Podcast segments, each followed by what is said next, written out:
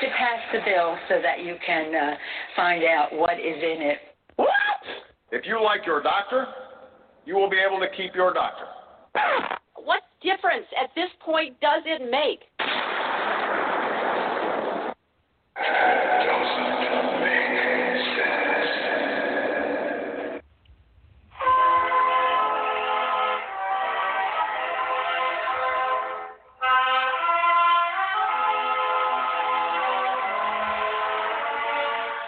Looking to make sense out of what's going on in the world today, then you've come to the right place.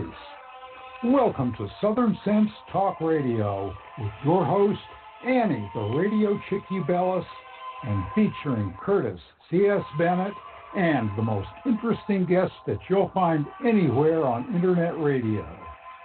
And you can join the show and let your voice be heard by dialing 917 889 3675. So sit back, relax, and remember Southern sense is common sense.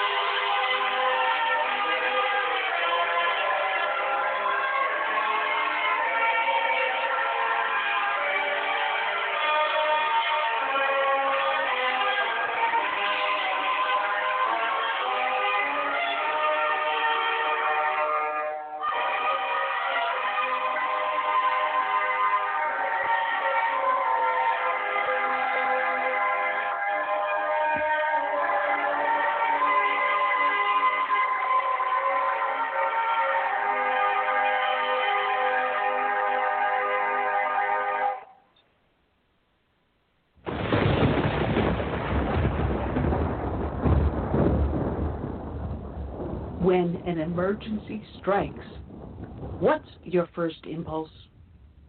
If your answer is run to the grocery store, you're likely to find chaos and plenty of empty shelves. So, how do you avoid this? Well, it's simple. You use today to make a plan, to prepare for things that may happen. It's a hurricane, earthquake, blizzard, or even social unrest, especially in today's political environment. The practical place to start is by storing up food in your home. And I use my Patriot Supply for my food storage. If you don't have an emergency food supply, it's time to do so. Here's a great item that makes it really simple a two week food kit that comes in a rugged tote and it's only $75 when you go to my special website, preparewithsouthernsense.com, or call 888 441 7290. This food kit includes breakfast, lunch, and dinners that will last up to 25 years on your storage shelves. So order now and prepare yourself, and then rest easy. So it's very simple just call 888 441 7290 or go to preparewithsouthernsense.com. You know what? Let's make it even more simple than that. You're listening to my show, and it's called Southern Sense, and you know you put a dash in the middle, southern-sense.com, and click on the icon for My Patriot Food. If you want to insist, you can still go to 888 441 7290 or go to my website, Southern Sense, put a dash in the middle, southern-sense.com. Be prepared. All right, and welcome to another crazy Friday. You're here listening to Southern Sense Live on Blog Talk Radio, SHR Media, Lone Star Daily News, and also now today live on WCET FM out of uh, Columbia, South Carolina, iTunes, Stitcher, Spreaker, YouTube, Facebook. Oh, the heck with it. you want to listen in, just join me on Southern Sense. Put a dash in the middle, southern-sense.com. I'm your hostess with the mostest, the radio chickadee, Annie, along with my co-host, right. Curtis S. Bennett Curtis. Oh boy, we got ourselves a rock and rolling show today, don't we? Yes, we do, um, and we we had quite an interesting week here in Florida. As you know, the um, RNC pulled out of Jacksonville, which disappointed me to a degree, and then my my favorite congressman, Ted Yoho, got into a verbal spat with AOC. I mean, what else can go right? oh, poor Ted. And the funny thing is, he didn't hurl that epitaph directly at her. He made a comment as he passed her, supposedly. And the only one that heard this comment was her. So she's got to have really super sensitive hearing. And as I heard someone else mention, I had to crack up. Whatever happened to sticks and stones will break my bones, but your words will never hurt me. If that was the yeah. worst thing that ever was said by a congressman, I would be very surprised. As a matter of fact, there happened to have been a very famous senator from here, the great state of South Carolina, was so incensed with his Republican opponent that he went after him, beating him with his cane. So we've seen oh, yeah. members of the Senate and the House do very strange things. So if the worst possible thing for Ted to have done was to curse her out, geez. And you know what? They're using it as an excuse to not move any legislation across the House floor, the Democratic controlled House floor. So it's another excuse to make a tempest in a teapot. So true. And um, if I'm not mistaken, I believe it was the late um, Congressman um, Lewis who had claimed that somebody in the Tea Party had spat at him, you know and they could find no evidence of anybody, you know, spitting.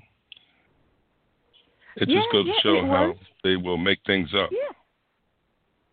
Uh huh. No, it was on the steps of uh, of Congress. They were doing that famous protest with Nancy Pelosi holding that huge one ton gavel. That's an exaggeration, folks. Yes, just a little satire here. that huge gavel in her arms as she stood on the House steps. And someone that was a member of the Tea Party happened to walk past, and because they were wearing whatever they were wearing, it, Congressman Lewis claimed he was spat at by them.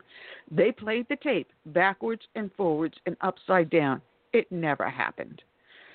So, you mm-hmm. know what? Ted Yoho was on our show just recently. He is a gentleman. He is a wonderful guy. Uh, he's a friend of this show, which once he retires from Congress will be on probably a lot more frequently. Curtis, um, he may oh, yeah. start his own show because I put a little buzz in his ear. but you know, you know, he's not running for a reelection, so why are they going after him? It, he's not someone well, that sees that they're going to challenge. I think she likes being in the headlines. AOC, that is. Mm. All right. Well, it seems like there's a little bit of a problem with the butt on um, on this, so I'm going to try just one little thing that might help clear it up uh, because the setting was changed on my Skype. So I'm going to try to change that setting back to what it was originally when you were, excuse me, able to hear me. And let me yeah, I can hear you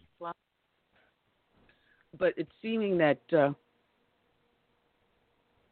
that they're not able to hear on this one. So I'm changing the setting. So hopefully that will help uh, clear it up. Mm. Yeah, it should. Excuse me. I mean, so, how technical can it get these days with BTR? Believe me, pretty technical. Pretty, pretty much technical. so I changed the setting on Skype.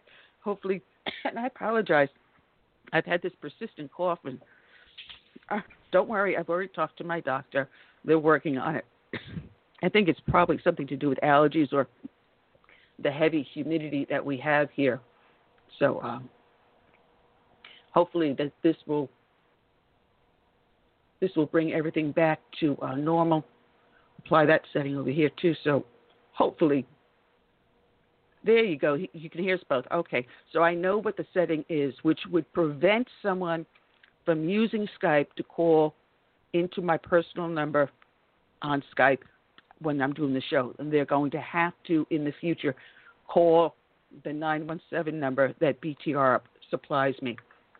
Mm-hmm. So I can't do so I can't do that, unfortunately. So I know what the problem is, and um, I'll discuss it with you later, Doug.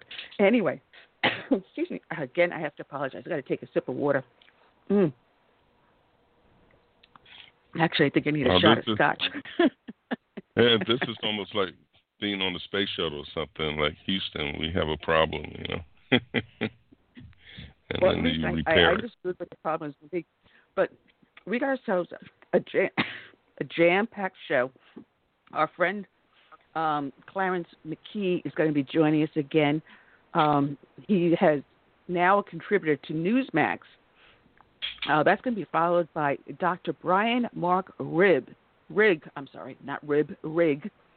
Uh, retired USMC. He's got a new book out called Flamethrower, and it's extremely interesting. It's quite a tome.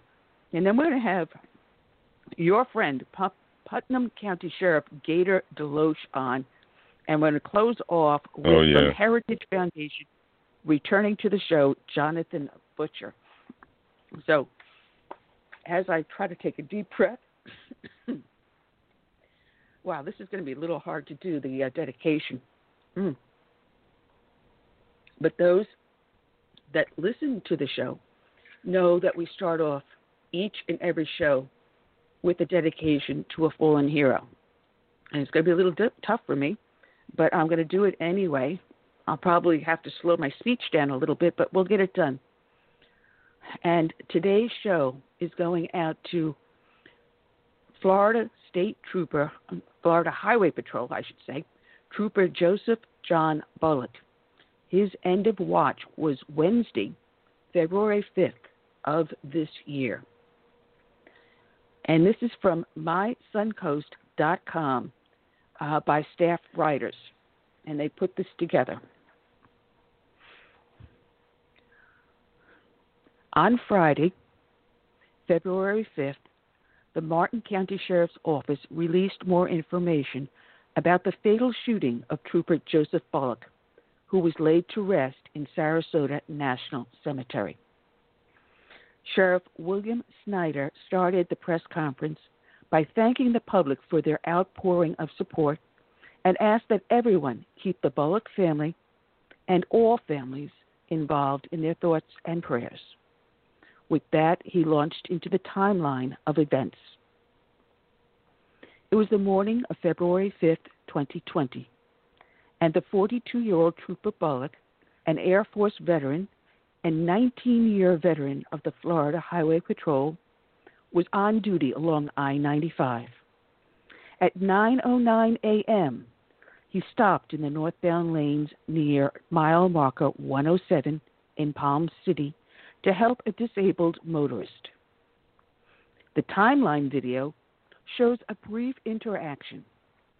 Trooper, Trooper Bullock appears comfortable as he approaches 30 year old Franklin Reed III and speaks to him and then leaves. At 9:15, the motorist calls 911 to report an accident with a vehicle in the grass. That call is sent to the Florida Highway Patrol, and Trooper Bullock responds, pulling up to Reed's vehicle at 10:12 a.m. Between 10:12 and 11:18 a.m., Trooper Bullock remains on the scene with Reed, waiting for a tow truck driver. Then things become chaotic. Sheriff Snyder says the events that happened next overlapped, with multiple things happening simultaneously in short period of time. But it starts at 11:18 a.m. when the tow truck company calls 911 to say Trooper Bullock had been shot, and Reed was now trying to shoot the tow truck driver who was running away from Reed down the highway. Dispatchers immediately sending all available units to the scene. In the meantime, a motorist heading south sees the tow truck driver running and the Florida Highway Patrol vehicle and pulls a U-turn into the northbound lanes to investigate. At 11:19 a.m., The motorist pulls up to the scene. Trooper Bullock had been shot and killed and is visible right near the door of his vehicle when the motorist shuts off his car and the driver's dash cam ends. At the same moment, a second driver stops and, realizing what's happening, calls 911. He tries to get to Bullock, but is stopped by gunfire. Also, in that same moment of time, an off duty detective from Riviera Beach Police drives past, sees what appears to be a suspicious scene, so he stops to help. He's wearing a clearly marked police vest and calls 911 after seeing Trooper Bullock on the ground. As he's speaking to the dispatcher, the detective can be heard ordering Reed to the ground. Then gunfire breaks out. The detective yells at Reed to drop the gun before more rounds can be heard. Then a pause. The detective, believing Reed was actually the tow truck driver, tells the dispatcher that Reed had shot himself in the head. Investigators determined Reed shot at least twice at the detective, with the detective firing multiple rounds in return. One of the detective's bullets struck Reed in the center of his chest, and the sheriff's office says it would have been fatal. But Reed turned the gun on himself, ending his own life. Less than a minute later, the sheriff's office helicopter arrives on scene and begins to record what's happening on the ground. The detective checks Reed and Trooper Bullock, and you can see Reed's vehicle is still in the grass near the tow truck at an askew angle from when Tr- Trooper Bullock first saw the vehicle at 9:09 a.m. At 11:26, Trooper Bullock was declared Signal 7, which means dead on scene. Investigators believe, based on records with the tow com- company's dispatch, that Reed was upset with the tow bill, so he walked up to Trooper Bullock's car and shot him in the head. The tow truck driver told investigators that Reed did not have money to pay for the tow, but Reed's vehicle had already been hooked, which means he would be billed. Trooper Bullock was waiting on scene while the tow truck driver and Reed worked out an arrangement. Before tro- shooting Trooper Bullock, the tow truck driver says he saw Reed walk over to the patrol car, believing without fear that Reed was informing Trooper Bullock a deal had been reached. Instead, the tow truck driver says Reed shot Trooper Bullock in the head while he sat in his car, shooting him at point blank range. Authorities say Reed tried then to shoot the tow truck driver, but his gun jammed, giving the tow truck driver the window he needed to run towards the southbound lanes to seek help. The sheriff's office says, other than a theft at a retail store the day before killing Trooper Bullock, Reed had no documented criminal history. Trooper Bullock was laid to rest on February 13th. Thousands gathered to pay their respects, lining the route from the Robert Toale and Sons Funeral Home to Bayside Community Church in Bradenton. When it's close to home, it hurts a little bit extra and this one was really a sincere gut punch to me, said Sergeant Dilla Bryan with the Florida Highway Patrol Troop G. He always wanted to be a cop like his father, said Florida Highway Patrol Colonel Gene Spaulding. Although the Air Force veteran worked a nearly two decade career on the other coast of Florida, Trooper Bullock's family is from Englewood, and he was laid to rest at the Sarasota National Cemetery. He leaves behind his sisters and his parents. Today's show is dedicated to Trooper Bullock. It is also dedicated to all of the brave men and women that serve as first responders. From the birth of this nation through today and into its future, we also dedicate to all of our military who serve and protect each and every one of us. And we dedicate to all of them by Todd Allen Herendeen.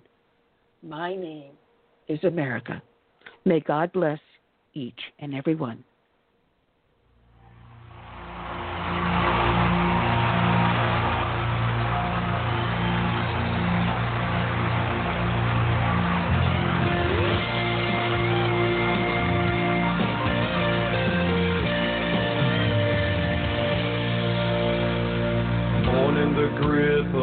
Oppression. I fought for my liberty. I paid with the blood of my people. Freedom has never been free. Now my door's always open to dreamers and friends.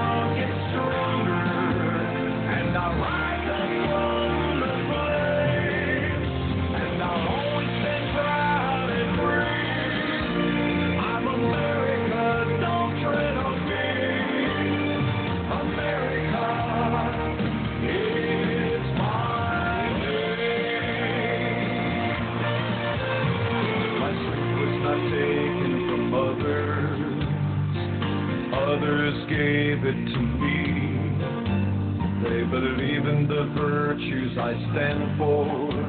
My respect for humanity. Now I'm challenged by tyrants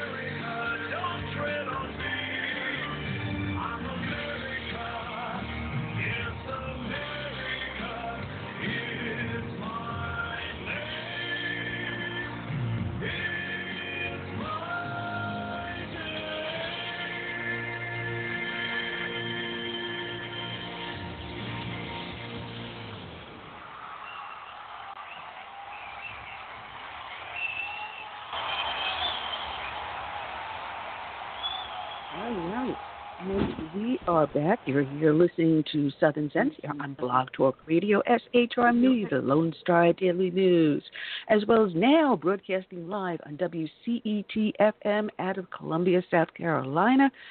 Also on iTunes, Stitcher, YouTube, Facebook, iHeartRadio, and of course, I'm your hostess with the mostest, the radio chickadee, Annie Ubelis, with a kitty cat clawing at my leg, along with my co-host, author of over two dozen books, Curtis C.S. Bennett. All right, Curtis, we're going to have our buddy Clarence McKee call in. You know, it, it's funny. Um, I've been doing this show now for this this month marks our 10th anniversary. Believe it or not, Wow. 10 years doing this show and running. Ten years. And you know, it, it's funny. Uh, yeah, because when I, I contact the RNC, my friend over there, Gabriella, and God bless her, Gabriella, if you're listening, thank you for the hard work you do on our behalf and all the other broadcasters out there and getting the message out, the Trump message. But she sends me people as representatives and spokespersons of the RNC, and how many of them have been previous guests on our show. And I, and I had a laugh. She says Clarence McKee, and I says, "Oh, I know Clarence. He's. Eh, I think he first time he came on the show was like eight years ago. So you know, it's it's funny how small the world is. How these circles are just are uh, really small circles uh, because Yeah. we all interact because we are active in getting the word out, the message of the conservative, uh, the conservative American. I don't even want to say Wow. Republican because right now we've got we've got the Lincoln Republicans. Oh, good lord! Get, don't get me started on those damn fools. Then you got the Mitt Mitt Romney Romney, Republicans, Justin Amash's, yeah. Oh the man. George Wills, George Wills. the never tell you Trumpers. which other guy Bill Kristol. Yeah, never Trumpers. yeah. But you said don't know if ten years ago. That's, that Yeah, was the yeah, age 10 of years. um, Tea Party. 2010. Yes, I started this show one year after we formed our Tea Party. And our Tea Party is active despite the fact the COVID virus is out there. And if you're in the sound of my voice here in South Carolina, I'm going to ask you to go to the BeaufortTeaParty.com website. Beaufort, B E A U F O R T dot com. BeaufortTeaParty.com.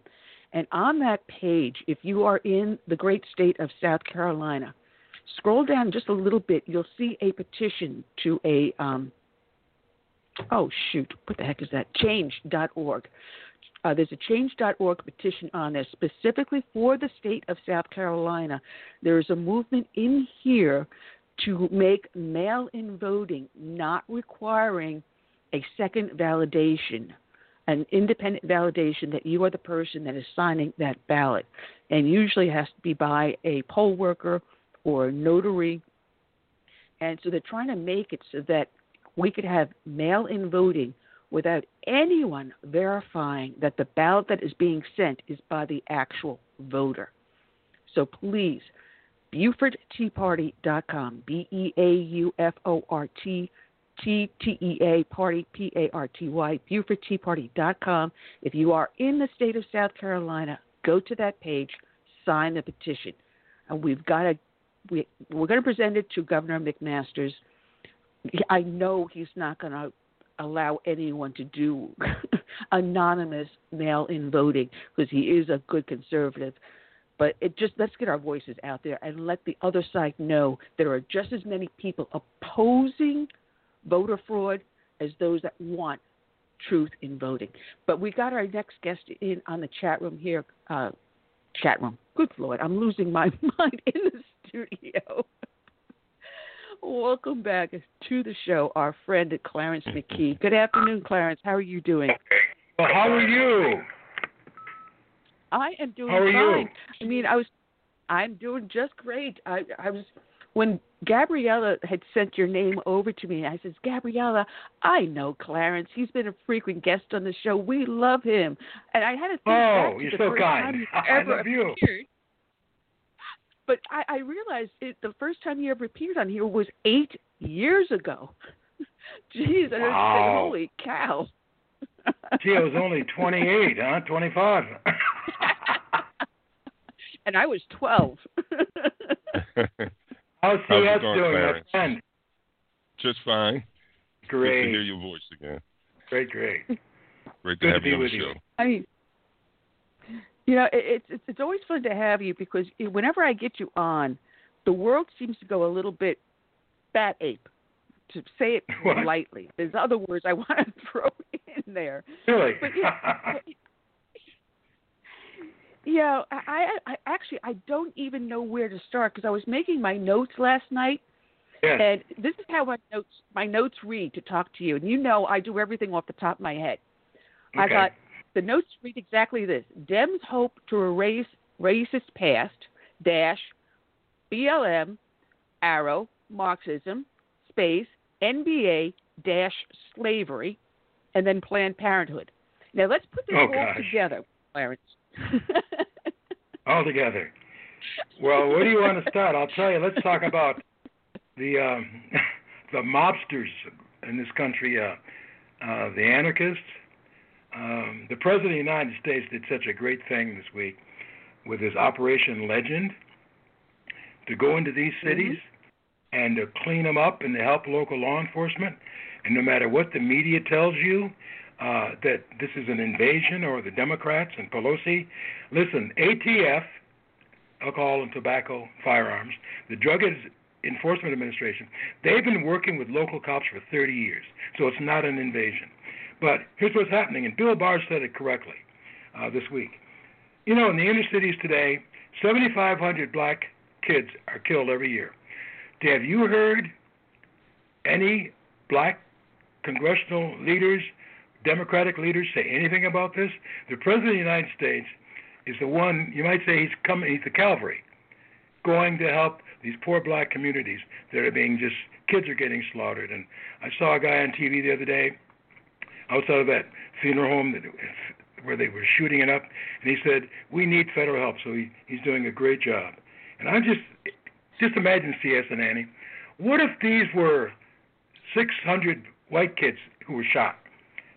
You, the whole world would be calling for for troops, but the black community needs to speak up and say thank you to Mr. Trump for coming to our rescue. It's really, really needed. And what's going on over there in um, Portland is a disgrace. The law says very clearly that our um, bases, our federal courthouses, and federal buildings shall be protected by federal authorities. That's exactly what's happening. And you know, the media, if you take a look at this sometimes, if you watch all three channels, you don't see a lot of what's going on in Portland. They're too busy criticizing the president. So it's it's just a shame, and it's and what's really ironic, and CNS, CS and I have talked about this. It started out to be a valid protest uh, in memory of George Floyd and police abuse in certain places. This has been totally hijacked by the uh, Black Lives Movement, founded by Marxists, totally hijacked by Antifa. And look at those crowds tearing down the statues in Chicago and places. There are a lot of little rich white kids. They can come in during the night, wreak havoc, have a few black kids around them. Then daylight comes, they run home and change their clothes and come out in the street, and nobody knows who they are. And blacks take the brunt of this. So I just hope people wake up, and I'm glad the president's doing what he's doing to um, send in the um, cavalry to help because it's needed. And these mayors, the reason you don't hear anything from the Black Caucus and the Democrats because they're all run by Democrat mayors. They haven't said a thing. It's amazing. And I think it's like these polls saying that Trump's going to get really beaten. I'll bet you anything that there are a lot of black people people in these cities who aren't going to tell you, but in November they're going to vote for Donald Trump. They're not going to vote for the Democrats at all. And that's another story on the polls, but that's what's going on. I mean, it's just a shameful mob rule, anarchist. Gosh, at least we got a good president. And I believe Imagine that. what would happen. if Biden was around and Pelosi. Oh my gosh, this would be magnified a dozen times. Oh yeah.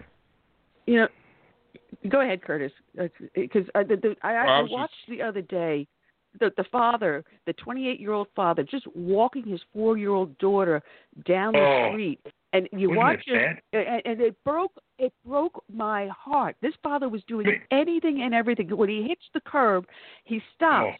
He looks both ways to make sure Oh. Yes. he's not going to walk his daughter into traffic. Into and Yes. I watch him double check both ways, then step off the curb. He's halfway across the street and brutally executed. I'm not going to say shot. I'm going to say executed. It was an execution. And the And poor you saw the little girl running. run away crying and screaming. That brought, that broke my heart. Yeah. Oh gosh! And do you think De Blasio and anybody they're gonna do anything about it? No, not at all. But they can paint Black Lives Matter on the street, and they can call Donald Trump all Oh, kinds of names. Gosh! Uh, defund the cops. Yeah. and get rid of the anti-crime unit that used to do so much good work. Now, Clarence, you know I'm retired NYPD, and I, I Oh, really? remember these guys. Yes. So when I saw this and I saw the, the hands of the cops being cuffed and not being Oh. able to do their job, and then have a whole entire unit that was so successful and getting drugs and other crimes off the street because they were anti crime. They did go out there in plain clothes. Yes, they wore Exactly. the shields around their necks, but they were able to do things that we as uniform cops couldn't do. And oh, wait a minute! Now this is this, this is the new movement that you know. Uh, instead, you're going to get a social worker to respond to a rape Yep. because the rapist is no longer on the scene. They want civilians now to do car stops. Oh, that's I, gonna be I fun. I'm really telling you. thing coming out of You're this one. You're going to risk Really? your life. You're going to risk your life. You know, the criminals would never know on the street. It's like the old mafia guys. They never know who was the undercover cop. They never knew it. Now they don't have to worry that there are none there. You see, that's the danger, and it hurts everybody. It's, and, and the other part of No, this uh, is that they want to take cops out of schools. Are you kidding me? Uh, that is horrible. The only the only safe place some kids have is in school. You know, they get their you got 30 million kids getting school lunches, another 13 million getting um, school breakfast, and the president says open the schools. So does uh, many other the I guess the majority of experts around the country saying keep our schools open. Trump says they should do that, but guess who's opposed to it? The good old teachers unions. You know, the reason you don't have progress in education it's the teachers unions. They hold up everything. And you're an ex-cop. Some of the police unions are doing doing a good job, but sometimes they protect the bad cops too. Same thing with the teachers unions. Now they want the schools closed. They want the schools closed. So who's it going to punish? Poor black parents. They can't afford daycare workers. They have to go to work. You know. You know some of these little wealthy little guys and uh, elitists and privileged people can. Oh, we'll have you tutored by Georgie, our friend, or we'll put you on, in an online school. A lot of these kids in the Brooklyn, the Bronx, and Harlem don't have computers and are not proficient online. And Lifeline, the school is their only lifeline. It's really, really a shame. And if the head of the CDC says, let's go back to school, we should go back to school. The president's right, but this is because the president said it. If Donald Trump had said, we're going to keep the schools closed, teachers unions would have said, no, let's keep them open. They want to make it look so bad and make the things so bad in this country that they're going to be so hurting, they're going to try, try to get rid of the president. He's going to fool them. He's going to fool them. No, what and Curtis can attest to this because Curtis, you used to work as a social worker, one of the many careers you've had in your past life.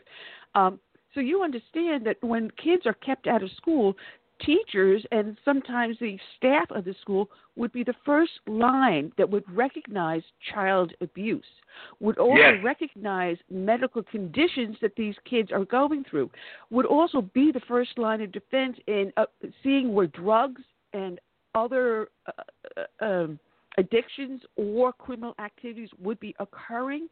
So they would be the first line of defense to recognize where certain interventions would be necessary, which would bring the SRO, the safety resource officer, the police officer, into the situation. And 95% of what a real police officer does is social work. The other Exactly, at the risk of their lives. Crime. Yeah. Right. And At Curtis, risk- you can attest to this, right? Oh yeah, and now they want um, social workers to respond to domestic um, Oh. issues, and Most that's always a dangerous is, thing for law enforcement. Yeah, I like Oh. to see that one. But you, You know know, the something? You reminded Democrats, me. Yeah. Um, yeah, the, the Democrats, I don't know, they seem so so intent on um, and so focused on removing things that are you know related to slavery and things like statues and names of schools and God. and bases, you know, military bases with Yes. racist, you know, generals' names, that they're not really dealing with the real issues. And um, Exactly I like right. it that there was a representative, Louis um, Gohmert, that was um, on the, the floor of the, the House yesterday saying that, and it's something I've been saying for a long time, that the Democrat Party should um, be dismantled because they are, I mean, they are the architects Oh, of that was. Louis Gohmert. Yeah. Yeah. Good man. and Yes. slavery. It's true. They, You know? They're just horrible. You know, they're the fathers of the KKK. And you know, Yeah. you're both earlier about the cry, the fighting, the slaughter in Chicago and places. Do you realize that eight years of Obama, and I might as well say Obama and Biden, they didn't lift a hand to do anything. Didn't And, do uh, a Mike- thing. No, I might put a plug in here. I've my new book's come out in about two weeks. It's called How Obama Failed Black America and How Trump is Helping It, and it keys in on all these things that uh, the Democrats are against: school choice, right? They're uh, they're pro-abortion, all the things that really um, have harmed black folks. Uh, it's a shame, and Biden sits there calling the president a racist. I guess he's never heard of Woodrow Wilson. My gosh. And they're just placating black people, you know. They think we're all fools. Not. Gosh, and I get so burned up about it. And uh, I'm, I'm glad the president takes the gloves off against Sleepy Joe. Well, Clarence, there's two things I want to note because if you remember, Obama ran on the platform the first time stating that he would place his children into public school. And as soon as he got into office, what did he do? He put them in private school. Now, you mentioned Joe Biden saying that Trump is a racist. He's the first president that was a racist. Oh, Oh. gee whiz. Uh, let's see. Andrew Jackson, who was the founder of the Democratic Party, also was the one that was responsible for the Indian Trail Exactly. of Tears.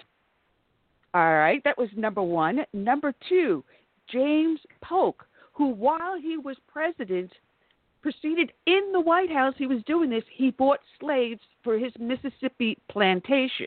Okay, Mhm. both Democrats. Andrew Johnson, who Oh, took office after uh, uh, Lincoln was assassinated, refused to acknowledge the land grants given to former slaves or Exactly. acknowledge the 14th Amendment. Democrat, Democrat, Democrat. Democrat killed Woodrow Wilson. Yes. Woodrow Wilson resegregated federal government employees, especially the postal workers, and Yes. demoted anyone that was black. And then he then premiered the film Birth of the Nation, which was a pro KK movie. exactly. And You must have read my Newsmax article a month ago because I talked about all of that. You're exactly no, right. no, You. This is my research. Now, let's go with. LBJ, who never Oh. failed to find a, a reason to use the N word. And the only reason why he went to civil rights uh, amendment uh, legislation is because it brought him votes. It got him. Exactly. And he was approached by Martin Luther King Sr. that said, I will deliver you 600,000 black votes if you get this legislation passed. And unfortunately, Martin Luther King Sr. was a great man. But in Yeah. that one instance, he sold out the black vote. And yeah, hence didn't, it, didn't that good old LBJ tell somebody? Democrat. Exactly. If we if we get this bill passed and we'll, they, they they'll be- they you know what will vote for us for the next seventy years. And then what do oh, we do? As, as, Yep. 200 years. Two hundred. I, I'll Exactly. have right. those. I'll have those so and so voting Democrat for the next 200 years. Exactly. CS. You're so right. Right, and Chief reminds me. I, I skipped over one, and that was my mistake. I actually I have it down on my sheet. FDR and the internment camps. And yeah, and the anti-lynching bill he never wanted to support. God, Exactly. And every they don't teach that. You know, all these teachers don't teach that. Nope. Uh, no, it's, that's six presidents, all Democrats, all avowed racists. Not one Exactly. a Republican. I don't know, Joe Biden, I tell you. And you know what burns me up so many times? Uh, you have a Republican on television, black or white, and these pundits and hosts will tear him up. You let Biden and these liberals get on TV, or somebody who's a their so-called uh, co- contributor who's a, a left-wing black, they won't challenge them one minute. They just let them talk and talk and talk. But you let C.S. Bennett go on, or Annie, they'll jump on everything you say. It's just very unfair media, and that's why I think you get these polls because all the people are reading and hearing about is bad, bad, bad, bad, bad Trump. Not true because people aren't going to tell them the truth. And I can't wait for him to get a 49 state land uh, sweep, land Yeah, landslide. Yeah, Now- like um Reagan did. Grand slam. oh. Now uh, let's, let's go back. What my original thing was was my notes here: BLM, Marxism, Oh, NBA, and slavery. Now, okay. NBA. the I think it's NBA had a okay. Bow down to Black Lives Matter, correct? And they're all kneeling for the national anthem. But the Black Lives Matter was created by avowed Marxist who had actually Marxism training. So the NBA is catering to this Black Lives Matter, but at the same time, they're catering to China. Okay?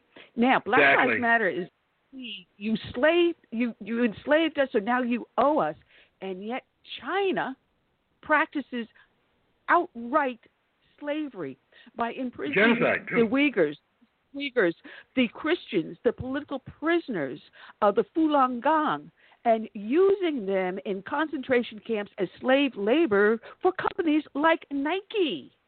Exactly. So Forced abortions and sterilizations over there in those camps. exactly Shame. as far as whatever the United States practiced more than 130 years ago. How, how, how long is this? 140, 100, almost 155 years ago. Yes. And they're still doing it actively now. Well, to tell LeBron James that. But you, you got Mark uh, Cuban with these multi-billion dollar companies he's got all across the globe catering to China, getting into a pissing contest with Ted Cruz. Exactly. That didn't work out too well for him, did it? so, Mark And you Cuban, know- you are supporting slavery. Yeah. NBA, you're supporting slavery.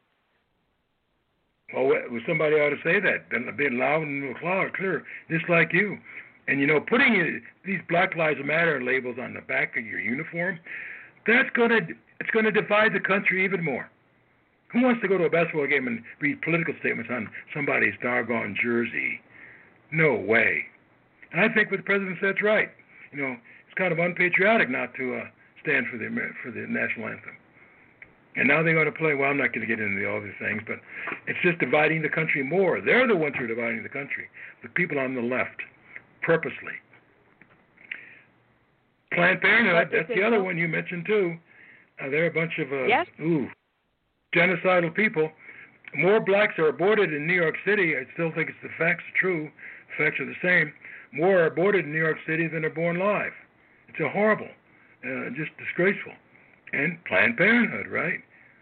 It's just dis- to, So that's if the other Black thing Lives Matter so much, abortion. why aren't we why aren't we asked talking about black on black crime or Planned Parenthood? Exactly. the execution of innocent victims who had no no crime at all. The only thing you're penalizing for is the fact that they were conceived, That's and right. they had nothing to do with the conception. And yet you will penalize this innocent life. And the and God said, "I knew you in the womb," which meant that was a human, viable life.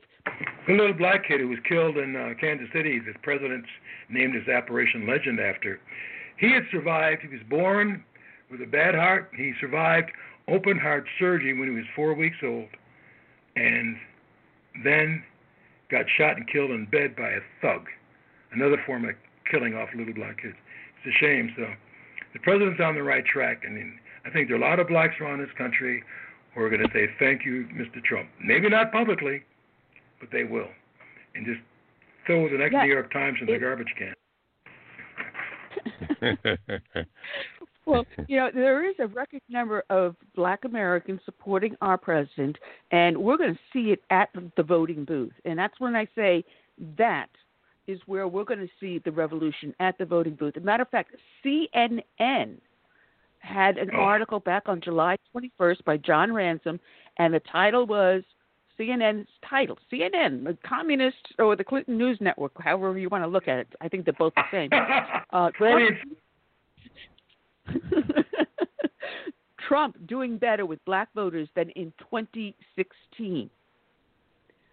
So What do you think it's going to be? 26 The, per- the percentage. What, what percentage do you think we can get for the president? Uh, um, I would get say 15, it's all over. from- I would say probably closer to 35 because in 2016 he had 26 percent.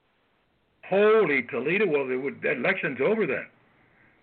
I mean, if, if, if the president can get that kind of numbers, wow. The more it looks like that, the more you're going to see the Democrats and Biden go crazy and put all their black puppets out in front. I mean, I mean, they're going to do that. But you, wow, 26 to 30 percent. You ought to do an article on that. Well, you oh, that's great. that's my personal opinion. But if he carried 26 percent in 2016, and if you look at the anarchy that is reigning in our urban centers, centers that are heavily minorities, and who's doing the rioting? You've got a few token blacks out there, but the vast majority of them are entitled whites. Exactly. And they're the ones that. It, it, it makes no sense. Here you are. You grew up in a privileged lifestyle, so you go into a minority neighborhood, and you're Mhm. basically stealing a section of our com- country, and no one is addressing that issue. These rich white kids who are quote unquote um, bowing down to white guilt Oh yes. are being anarchists and doing some free shopping in a poor neighborhood. So who cares if this you know guy just worked his entire life to open up that Nike store or that television store? Oh. No, it's free merchandise now, guys. I read a story where there this little white couple was driving around in a Mercedes trying to get black kids. They had bricks in the trunk of their car, trying to give these bricks to these little black kids. Well, maybe they can get some black folks who say, "Get out of here!" next time they see these people, and they'll turn on them and say, "Quit trying to use us. It's sickening." I, I saw they- think that what I saw the I saw the Twitter feed yesterday with some black moms, and they had like five and maybe four year old kids walking with signs that said "F the police." Oh, they I had the little oh kids yes. holding it. Oh I'm my like, God. wow, you know, w- w- these people should be locked up, you know, for child abuse. I, that's right. These kids don't know the first thing about what they're carrying around, you know. Oh my God. Where where are the Al Sharptons and the Jesse Jacksons? It's they're supposed to be so morally, you know, righteous. They have been quiet, and Jesse Jackson lives in Chicago. Charles Oh, yeah. Sharpton in New York City. He can certainly paint Black Lives Matter on that street. I wish somebody would take some black paint and paint over it. Well, one woman did try, Well- and they arrested her. One black woman did try to paint over it, and they arrested her. Well, we Well, got to get this country back to where a- it was before the pandemic. The president's. Yeah. Uh, well, believe it or not, Gee. Clarence, this happened in California, in Redwood City, California, and they had Ah. painted this Black Lives mural all over the street. And then a woman came over and asked for equal space for a MAGA mural to be placed on the street. And guess what the city did? Goes, ooh, I think we better wash that off because we don't want MAGA on the street. So we've got to be politically correct, and neither one can go on the street. I can't wait for a court to say you can't. If you're going to have Black Lives Matter in Washington D.C., uh, Judicial Watch has got this in court. If you have Black Lives Matter in the, on 16th Street, we can put All Lives Matter on 18th Street.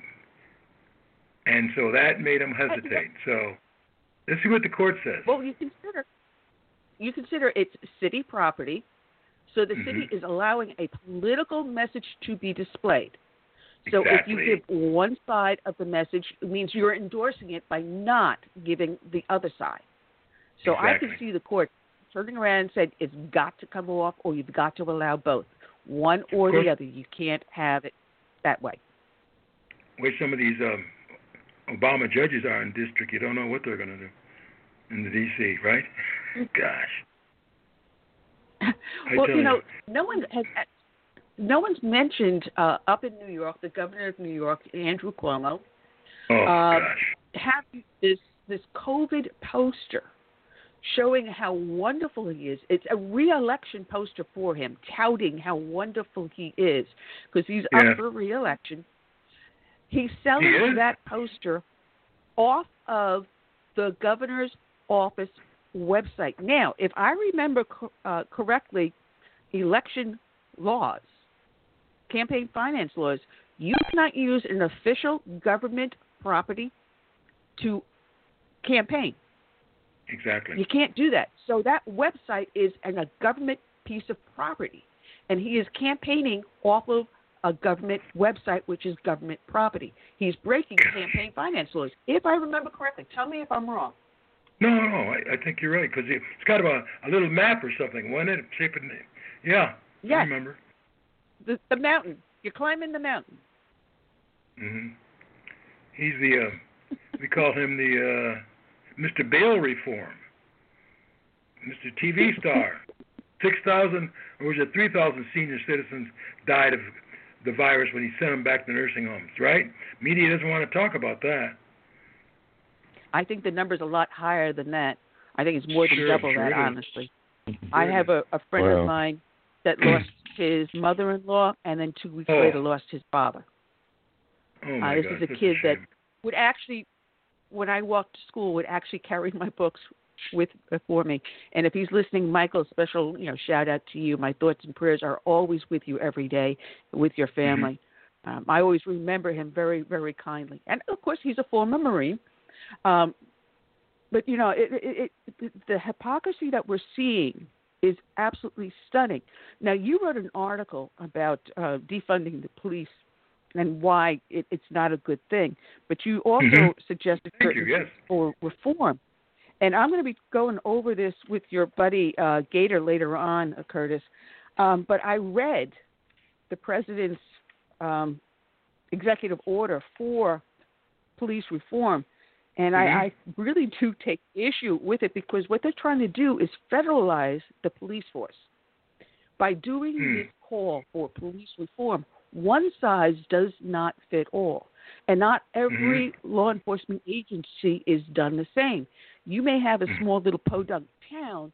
You can't run the police force the same way you do New York City or Exactly. Orlando, Florida, or Los Angeles. So a lot of these things they're talking about, the agencies are so small that you don't need the reform because the the people in that town or that village um, already are doing, you know, uh, policing the police.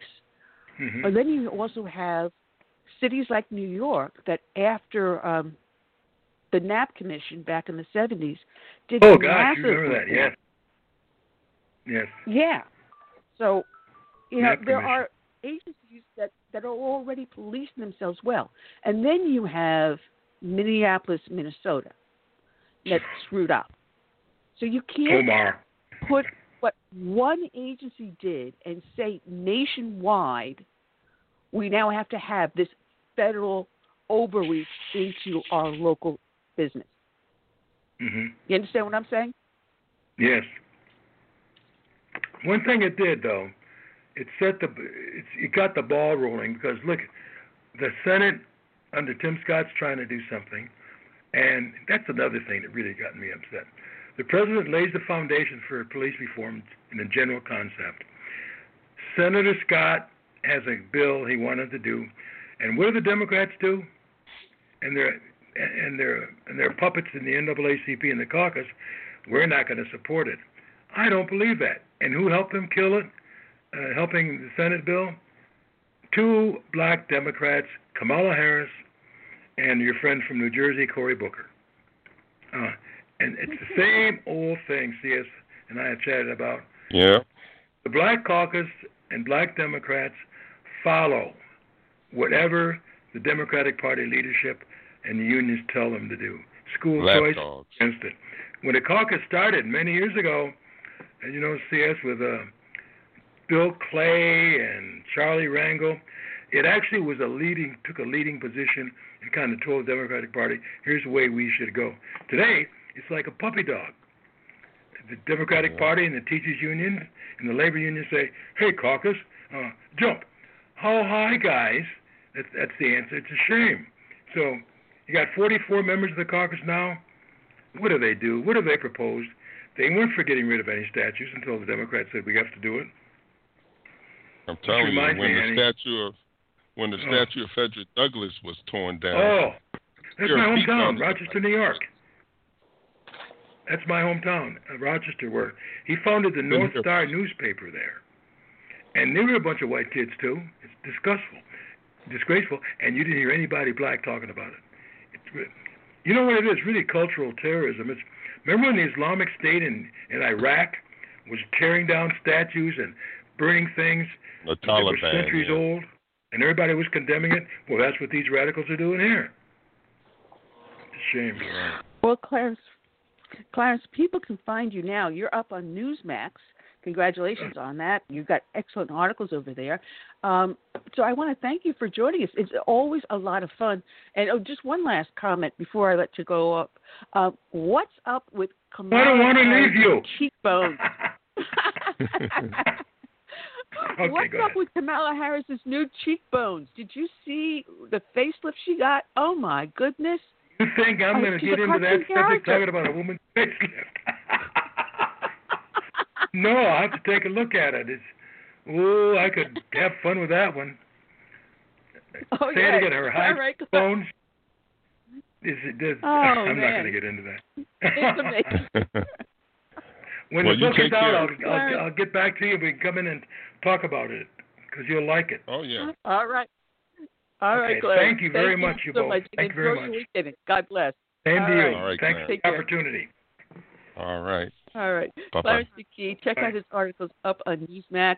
Uh, he is also the president of McKee Communications. Clarence McKee, check him out. Want to bring on a new victim. I'm going to have fun with this one. A new victim to the show. He's got a great book uh, that is coming out just now. And if I get my fingers on it, it's called Flamethrower. If I get the whole title out, you know, I love it when people have a book that's not just one word, it's about a whole paragraph called Flame Flow. If I have my teeth in straight, Flamethrower, Iwo Jima Medal of Honor recipient and U.S. Marine Woody Williams and his controversial award, Japan's Holocaust and the Pacific War. Try to say that 10 times fast. Want to welcome onto the show retired USMC Bryan Mark Riggs, PhD. Good afternoon, Bryan. How are you today? I'm good, Ann. How are you doing? I'm doing fine. Matter of fact, I got to tell you that uh, in, in a way, I was a member of the Marine Corps in two ways. I was married to a gunny, and at the same time, I was tending bar in the NCO club. And both of Oh them my under God, Raymond you're Kelly. glut- you're a glutton for punishment. Then I, then I went on to become a New York City police officer, and I again served under Raymond Kelly as police commissioner. So I knew him very well. Oh wow, And we- what a colorful and career. Andy. Well, I mean, yeah, being married to a gunny, uh, you were, you know, uh, God bless you. You must have the uh, patience of Job. well, as you can tell, I'm no longer married to him. Tell them what base you However, live I near, Andy. live I live in the heart of the Tri Command. I've got the Beaufort Naval, Naval Hospital in one direction. I'm dead center in the triangle. I've got Parris Island in the other direction. Matter of fact, my doctor's office is right across the street from it. And I've got the Marine Corps Air Station in the other direction. So There once in a while, you'll hear an F 35 fly over my house. Oh, fantastic. Well, thanks for your service as a police officer. As we know nowadays, that that that is a, uh tough, tough profession to be in. You don't do it for the uh, Jaguars and the private jets, and you uh, have made our society in general much safer and uh, stronger. And I'm sorry for what your colleagues are going through right now. Uh, my my heart breaks for them because the current president of the PBA is a friend of mine. Uh, he and I served in the same command, uh, coming out of Brooklyn. He's doing a fantastic job in fighting the De Blasio debacle. I don't know the way to say it, but uh, guys, NYPD, uh, I'm I'm with you. I'm with you in prayer and spirit, even though I cannot be with you yeah, I physically. too. Yeah, my um my uh, Yeah. ex-wife, who I was married to for 20 years, is from New York City, so I spent an awful lot of time there, and I came to really appreciate the uh, New York City Police Department, especially after 9/11. And uh, one stat I read about is that at one time, I guess when they had 50 or 60 thousand, uh, you know, policemen, uh, they were like you know in the top 20 as far as like armies in the uh, Western world. They're they're like in the top 20 largest uh, military force. so it's amazing what they do with New York City and uh, you know and how they have kept that city uh, safe. So yeah, I'm with you and being with them. Yeah, because I, I went in there and they were still recovering from the Democrats. I went in there under uh, out of town Brown, the, was a police commissioner, and he showed up at the uh, graduation of us from the police academy, Garden City, uh, not Garden City, uh, Grand. No, what the heck was it? That the, the Madison Square Garden. Boy, am I having brain farts. Uh, Madison Square Garden, our graduation, drunk. And the mayor at the time was David, and I will call him by the name I usually called him, David Dickless Dinkins, to be replaced by uh, who we campaigned actively for, Rudy Giuliani. So yeah, Mhm. so I, I would run across people like Al Sharp, and I have a funny story I tell because we were doing a Muslim anti-drug march, and there's an area in Brooklyn that has a Muslim community there, and they were marching from their mosque down through Brooklyn. So Al Sharpton decided to tag onto this march and try to hijack it. So they had built these bleachers on the street so they can have the rally. So Al Sharpton with his entourage, and this is when it wasn't skinny Al Sharpton. This is when he was still wearing the jogging suits and the chains. He gets up to the top Oh, here, gee. and they didn't anchor the bleachers properly. And you see this guy in this big purple jogging suit.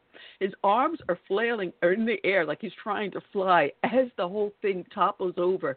He goes, hits the ground, and I, true story, he bounced. He actually bounced. He wasn't hurt, but you know how hard it was to not laugh when you see this?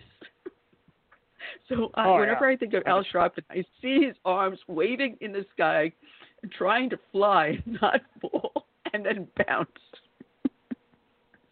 Yeah, oh yeah, man. I- I- anyway, I, I yeah, I wish I could have seen that as well. I I don't have much respect for him, and I sat next to him uh, while he was about to go on uh, air back in it was 2002 or 2003 in defending Michael Jackson with all the uh, the mess that Michael Jackson had got himself into, and just listening to how he was talking about people, and you know.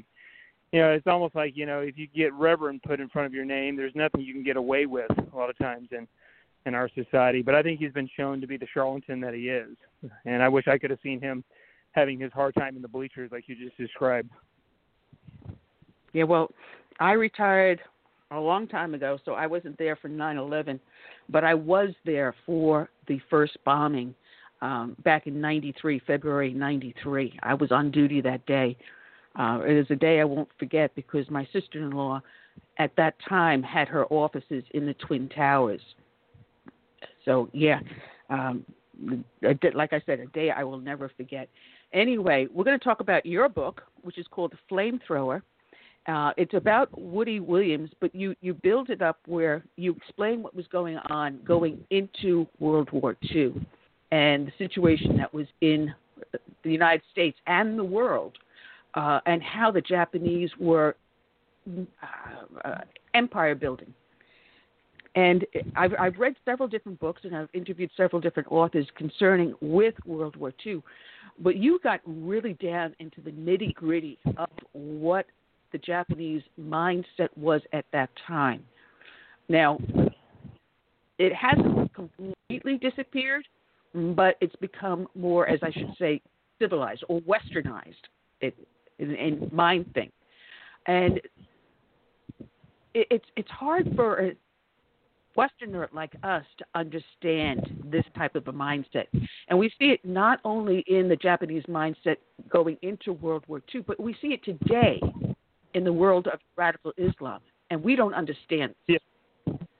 Yeah, I, I have actually described, you know, part of my book, uh, you know, you with the subtitle, I think people get a little bit of a feel. You know, I talk about small unit tactics and getting uh, familiar with um, Marines and their individual experiences and how they get awards. And, and I use Woody Williams' life, the Medal of Honor recipient, one of the biggest living uh, legends today, and I use his life, and then I talk about the Pacific War and really talk about how we need to be so thankful what America did of uh, you know bringing down Hirohito and Tojo's regime, and then I get into the Japanese Holocaust, and then getting into the themes that you're talking about.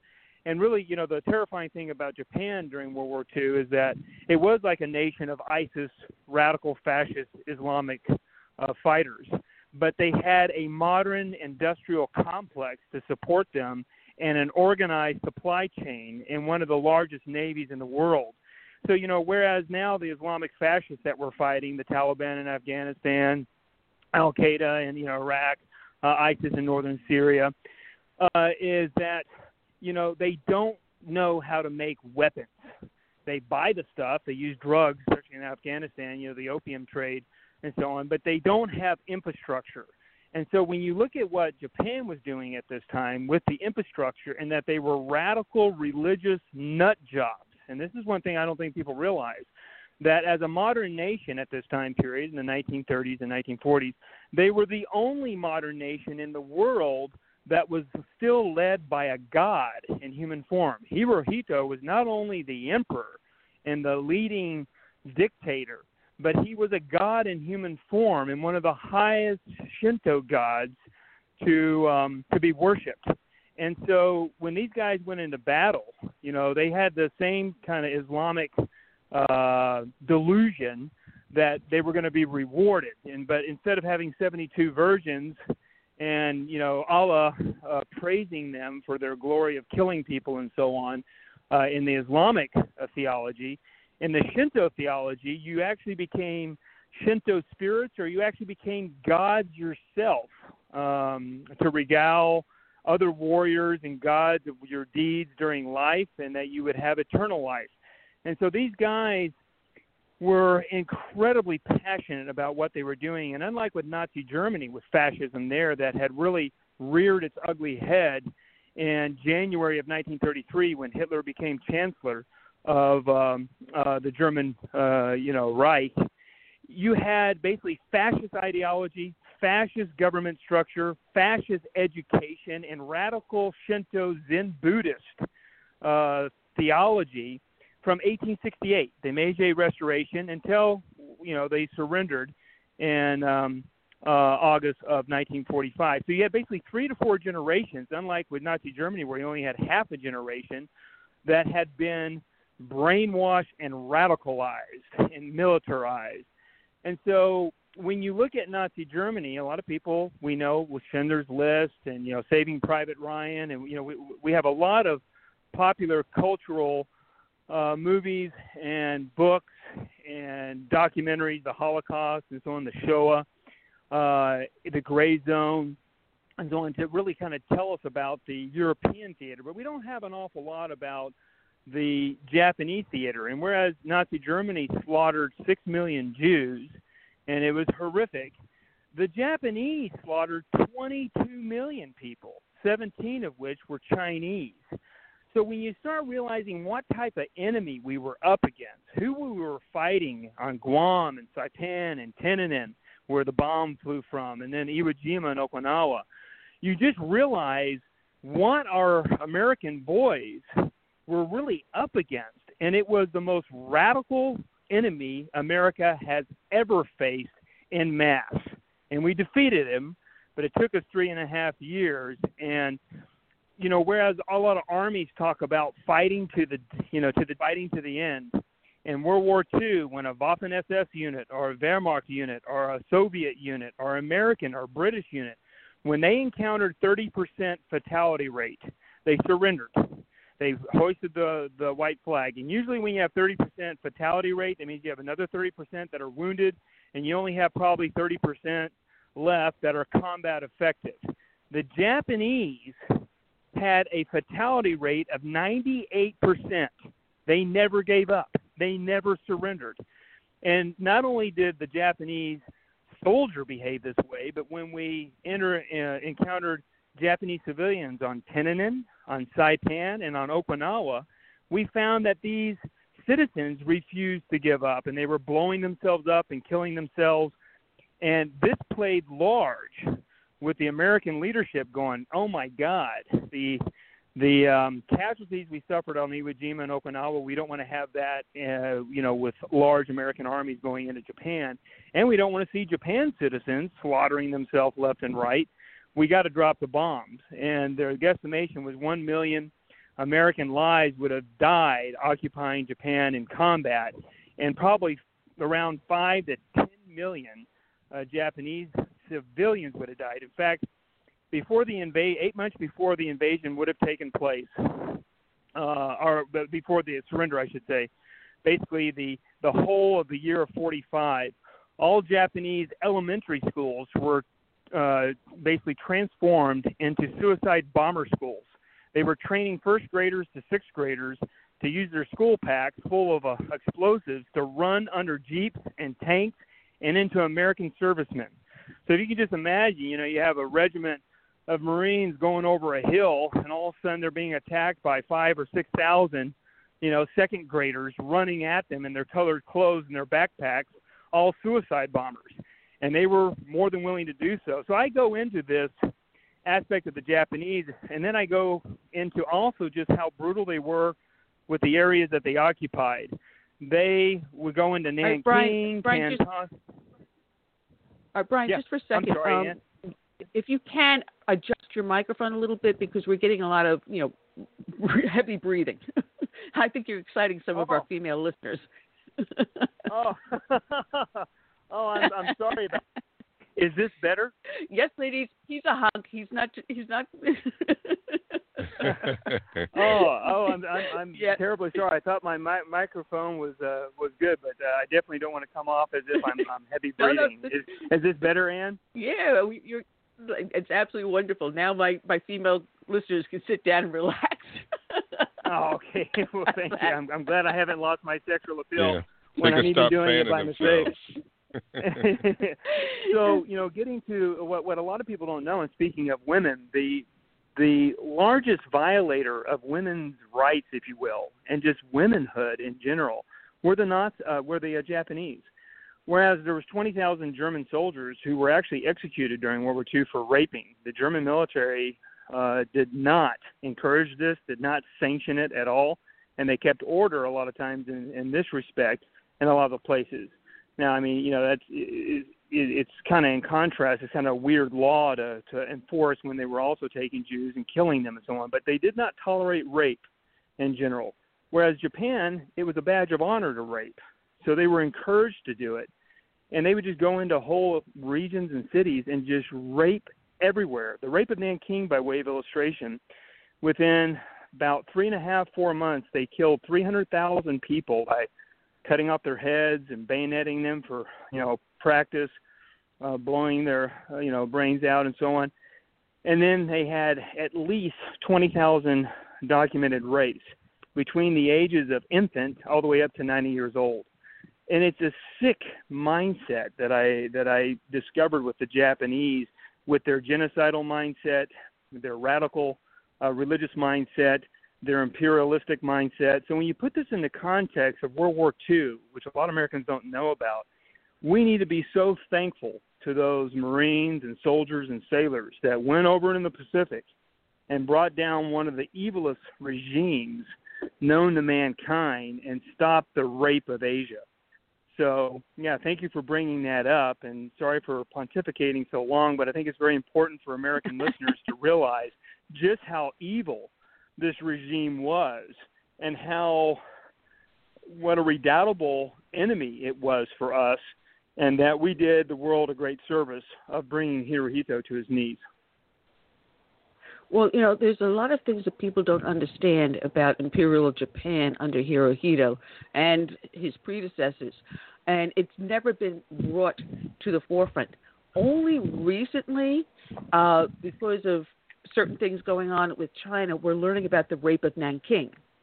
And even then, you're not getting the whole story. Now, you were pretty uh, fantastic on how you described that, uh, but they don't understand that no matter where the Japanese went, it was genocide. It was free looting. It was rape. It was murder. It was executions. Um, if you did anything or, that may upset one of the Japanese soldiers, you're likely to lose your head in that instance.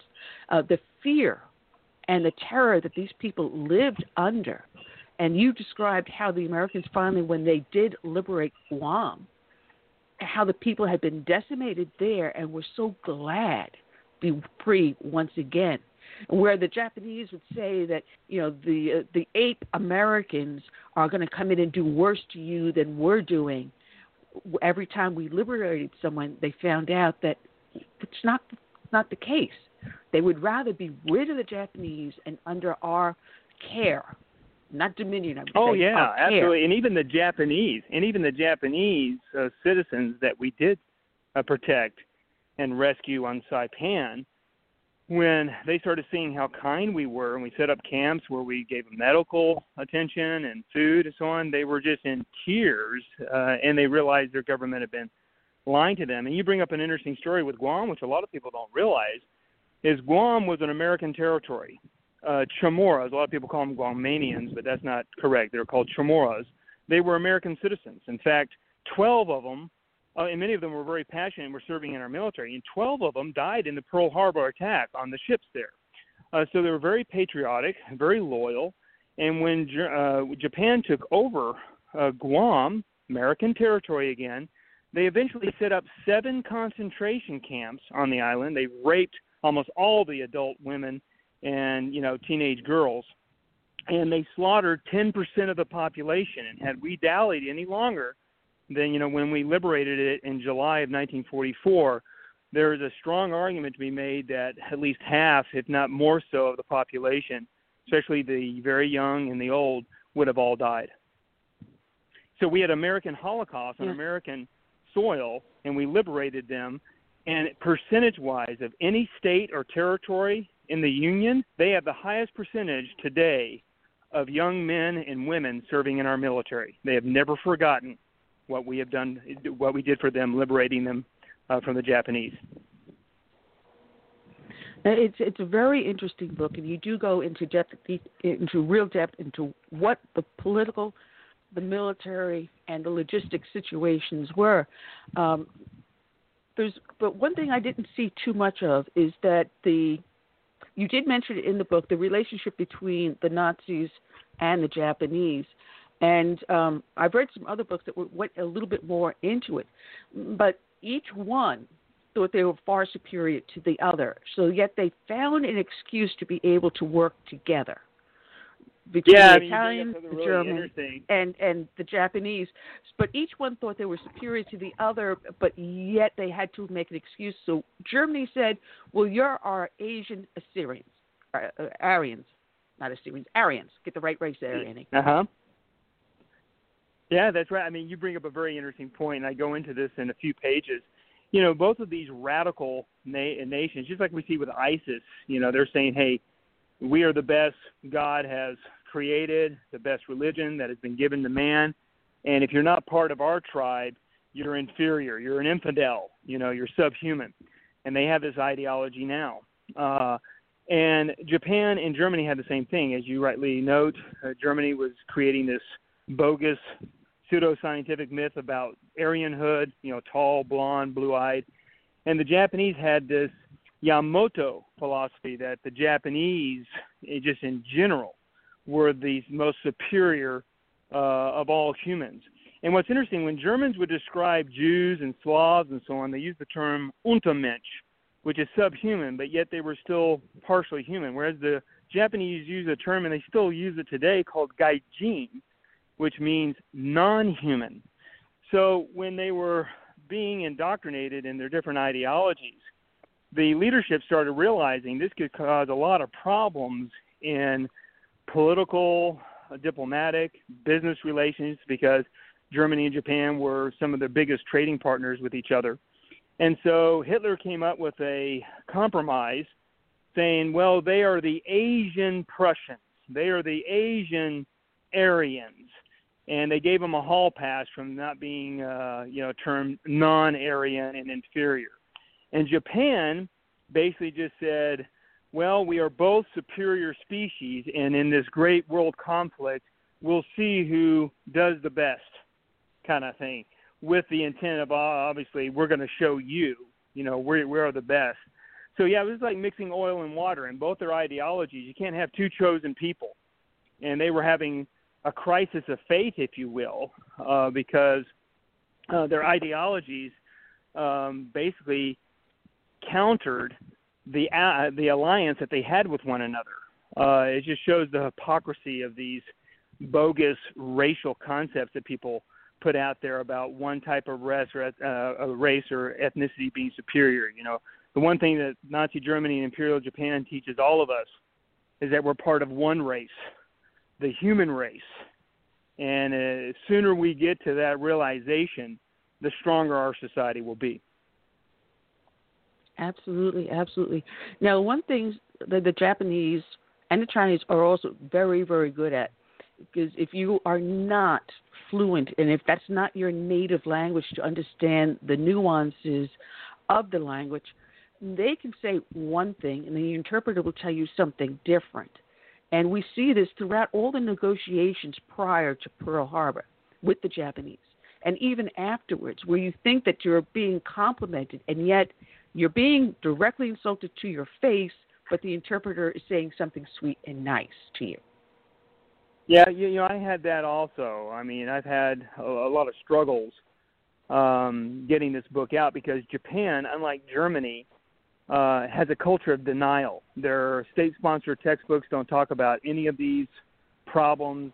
Most people don't even know Japan started the war with us by sinking our battleships at Pearl Harbor. Uh, nobody knows about rape of Nanking, and there's no memorials. Unlike Germany, that has thousands of them uh, to the victims, there's no memorials to the victims uh, in Japan, and they they falsify documents, they burn documents. They're a, a nation of uh, they're a disgraceful nation when it comes to um, owning up to their their crimes. Now, getting to the nuances in language, Japan is all about keeping faith and all about not offending anybody. Uh, or if you are going to go down that road, that you have the higher ground and you definitely will not be offended. But when you do offend, the people around you will view you as tough as offending somebody else. But the person who's being offended, usually a foreigner, will have no clue what's going on.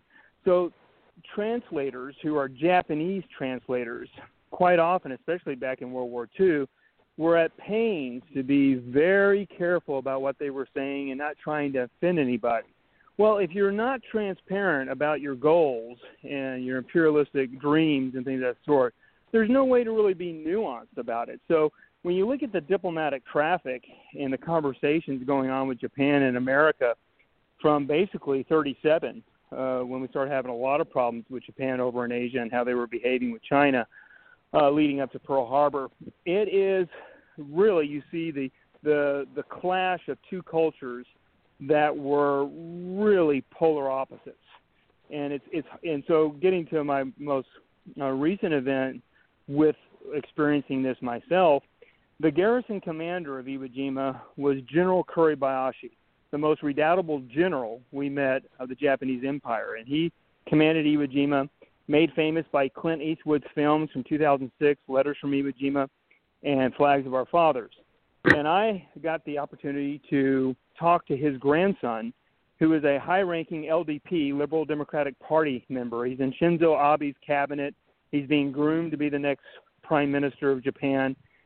And when I sat down with him, I was part of the Iwo Jima American Association, and his organization that he has on the side for the Iwo Jima in this organization I was part of, we bring veterans from Japan and America together every year on Iwo Jima, and we have a reunion of honor. We honor both of the warriors uh, on both sides, and we try to create more peace and good alliances with each other. And this is good. Uh, so I went to him and I said, "Hey, I found out that your grandfather, Kuribayashi, is a mass murdering rapist." Now, of course, I didn't use those terms. I said, you know, he did a lot of troubling things in Hong Kong how do we present this to make sure nobody's embarrassed, but yet we keep the historical integrity? Well, through the translator, he was very nice, very gracious to me. That if you find the truth, write truth, and uh, I will support you in this. Well, he what he really was thinking is like, you should not write this at all because as soon as that meeting got done, he called up the Iwo Jima American Association and said, if you don't shut up Bryan, I'm going to cut off access to the island, which violates our 1968 treaty. He tried to blackball me with some other groups. He had the embassy calling me up and threatening me.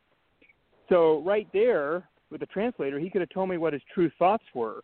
But in verbal conversation, he wasn't about to reveal his hand. But then suddenly, when I get back here, I get blackballed. Versus usually when you're dealing with American academics or British academics and you're talking about these issues, usually get things out on the table and you try to find a strategy together, especially if there's some, you know, information that's uncomfortable.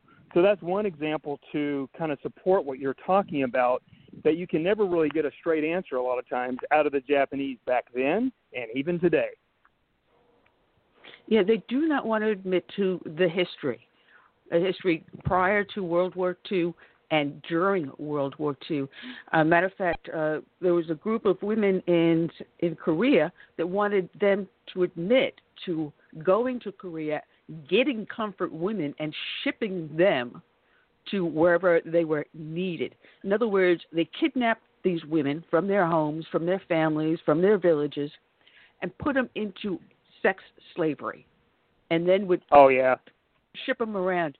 So not only did they have the sex slaves in the wherever they conquered, they freely took from these women, and it wouldn't be just once maybe or twice.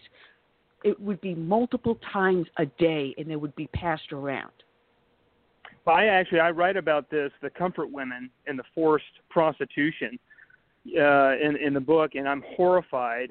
You know, I'm kind of thinking to myself, what type of women raise these guys to do what they did? And and like you're you're right to say they would ship them around on cattle cars, and it was the and they treated these women like chattel, and it was the biggest operation in human trafficking in the modern world and in modern memory. And the service men, like you were talking about, being raped, they had quotas 20 enlisted men up to noon. Then from noon to dinner, they had to do two to four non commissioned officers. And then for dinner in the evening, they had to entertain one or two officers, often a flag officer. So some of these women were literally raped 40, you know, 30 to 40 times a day. And these these guys were a lot of times the the girls. The average age of a comfort woman has been documented at 15. So not only was the Japanese military in general a military of rapists, but they were pedophiles, and they took a lot of their women from Korea. But when they would go into different areas after they would conquer, they would just snatch up women left and right. The Japanese had a funny, I put in quotation mark, funny little phrase that they go around and they say, "Hey, what are you doing today?" Well, this is my day to go girl hunting. You know, can you imagine our military, you know, having such terminology uh, and how we would, you know, treat women like this? I mean, when you look at what we did with Japan and Germany, we had strict laws about this. We also executed people who committed rape, and we realized that womanhood of a society, the people makers, if you will, should be protected and respected. Japan had none of that. And they were absolutely grotesque in the millions upon millions of rapes they did from 1927 until 1945. That's how long they were in China. So you are right to bring this up, and it's something that needs to be talked about. I mean, Japan ignores it all the time. There was a sister city relationship between San Francisco and Osaka. And just a few years ago, a memorial was put up to the comfort women in San Francisco. Well, the sister city in Japan was so offended by this, saying it was Japan bashing, that they cut off all ties. And the mayor was so arrogant and ignorant and such an ignoramus that he said at first um, there was no such thing as comfort women, just like Shinzo Abe has said, the the despicable uh, leader that they have right now. And then when he was pushed on this, he said, not Shinzo Abe, but the mayor, he said, oh, okay, well, maybe they existed, but they were paid for their services and they were necessary to keep morale high with the Japanese troops. I mean, what modern nation, decent leaders, say such things? But here again, this is Japan and not wanting to dishonor their ancestors. And this is another thing that's really kind of hard to understand about them. You have all these horrible people you've documented rape of Nanking, massacre of Manila, rape of Hong Kong, Unit 731, their medical experiments, the comfort women. And when you talk about their leaders doing this, the Japanese in general have this culture that you should never talk ill of the dead and never talk ill of leaders in the past. It's like having Germany come forward and say, hey, we should not talk about Hitler, not talk about Eichmann, not talk about uh, Heydrich, because that would be dishonorable. Well, the dishonor is not talking about history, documenting it, seeing these guys who were horrible actors in life to learn from them so we don't repeat it. And it's kind of like what pre- I always I'm haunted as I studied Japan's lack of remorse, lack of apologies, lack of documenting this that they are much more capable of doing this again than Germany ever is because I think of Primo Levi, uh, Auschwitz survivor, who said, Those who deny Auschwitz will be the ones who do it again.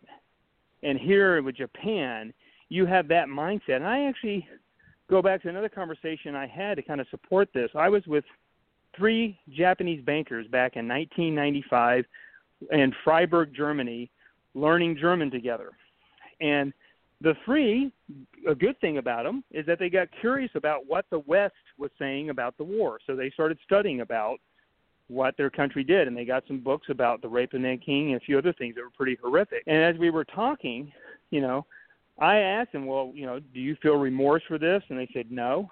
And uh, and then they basically all volunteered. You know, our country is our country, and if they asked us to do this again, we would and I just was horrified. I mean, it's like having a whole bunch of Germans saying, "You know what? If our country asks us to set up Auschwitz and kill Jews again, we'll do it." I mean, who who says that type of stuff? But that's their type of culture, their mindset, their collective um, Borgness, if you will, to use a Star Trek uh, analogy. That they they're part of this Borg, this collective consciousness, and whatever the leadership does, you can take the whole herd with you, which is kind of horrifying when I studied this um, this this chapter of World War II history, and then how it is being remembered in Japan, or not remembered, no, it, I should say. It, well, it, it's a political mindset. It's a religious mindset. It is a societal mindset. And we as Westerners just simply don't understand it. It's a male dominated and commanding uh, uh, society, but it even has its own divisions with it. So, you know, you can be born in Japan, a natural born Japanese, but if you're not of this one group, you are not a full Japanese in their eyes. You are uh, a minor. You're, I'm trying to think of the word. You're, you're subhuman to them. Yeah, yeah, absolutely. You're And you're you're a barbarian, even and among- they're still. Yeah, sorry, even among their own people, they committed these atrocities among their own people, and Saipan was a perfect example of it. Here you have members of Japan, but being brutalized by the military and leadership of Tokyo. Yeah, I mean, you, you, do you do have this crazy uh, situation in Saipan, which I document very thoroughly, and that is if um, uh, if you as a father, mother, you know, older brother, uh, sister, did not follow their orders to kill your family members and yourself, the military had instructed snipers and other military guys to kill you. Also, the the soldiers are handing out cyanide, handing out grenades to the uh, the citizens, and saying, "Hey, if we don't get a relief force, you are expected to kill yourself." It was a nation of suicide-minded uh, people that they were creating a, a cultural extermination of Japan. And uh, there were even leaders calling for when the invasion of Japan happened in November, leaders were saying, "Hey, okay, we got 70 million people. If half of them die in combat, that might be a cost that's just too much for the West, and we'll we'll get victory." I mean, they're willing to sacrifice half the people. You don't have that in America, and I think our value of life is uh, uh, much more precious to us, and we have a sh- stronger value of protecting the weak, which I think the mil- the, the the experience of our military, um, you know, clashes with Nazism and with imperial Japanese imperial Japanese imperialism really shows how, although for all the warts we have with American democracy, it is truly a remarkable place that values human rights, women's rights, and pursuing a more just government through gradations. I mean, you know, when we founded the country with the problems we're having now, we had slavery, but now we had basically loopholes built into the Constitution that allowed for development.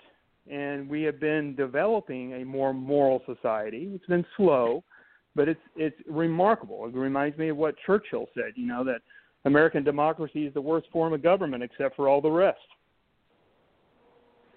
Well, I've got. I actually, I'm going to hold up in front of the camera. 51 pages of notes from your book. this is, you know, highlighting and then printing out the notes because there's so much more in there.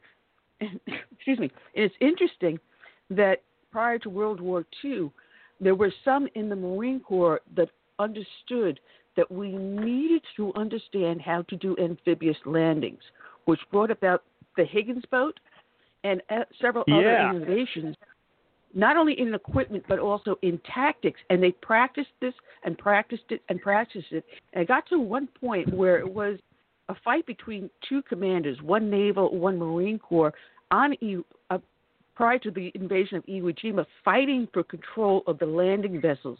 And it came down to one. Yep. The Marine said, if it's a Marine's uniform, the Marines are in charge. Amen. Yeah, that's that's General Erskine uh, with Blood and Guts Erskine, which I think people need to know more about. And I appreciate you bringing this up. And I'm obviously a, a Marine Corps. I mean, I'm, I'm a Marine Corps officer, so I'm obviously a little biased with what I'm about to say. But there's a lot to be said for the hypothesis that the Marine Corps really helped win World War II the way it was won. And what I'm saying is the, the following.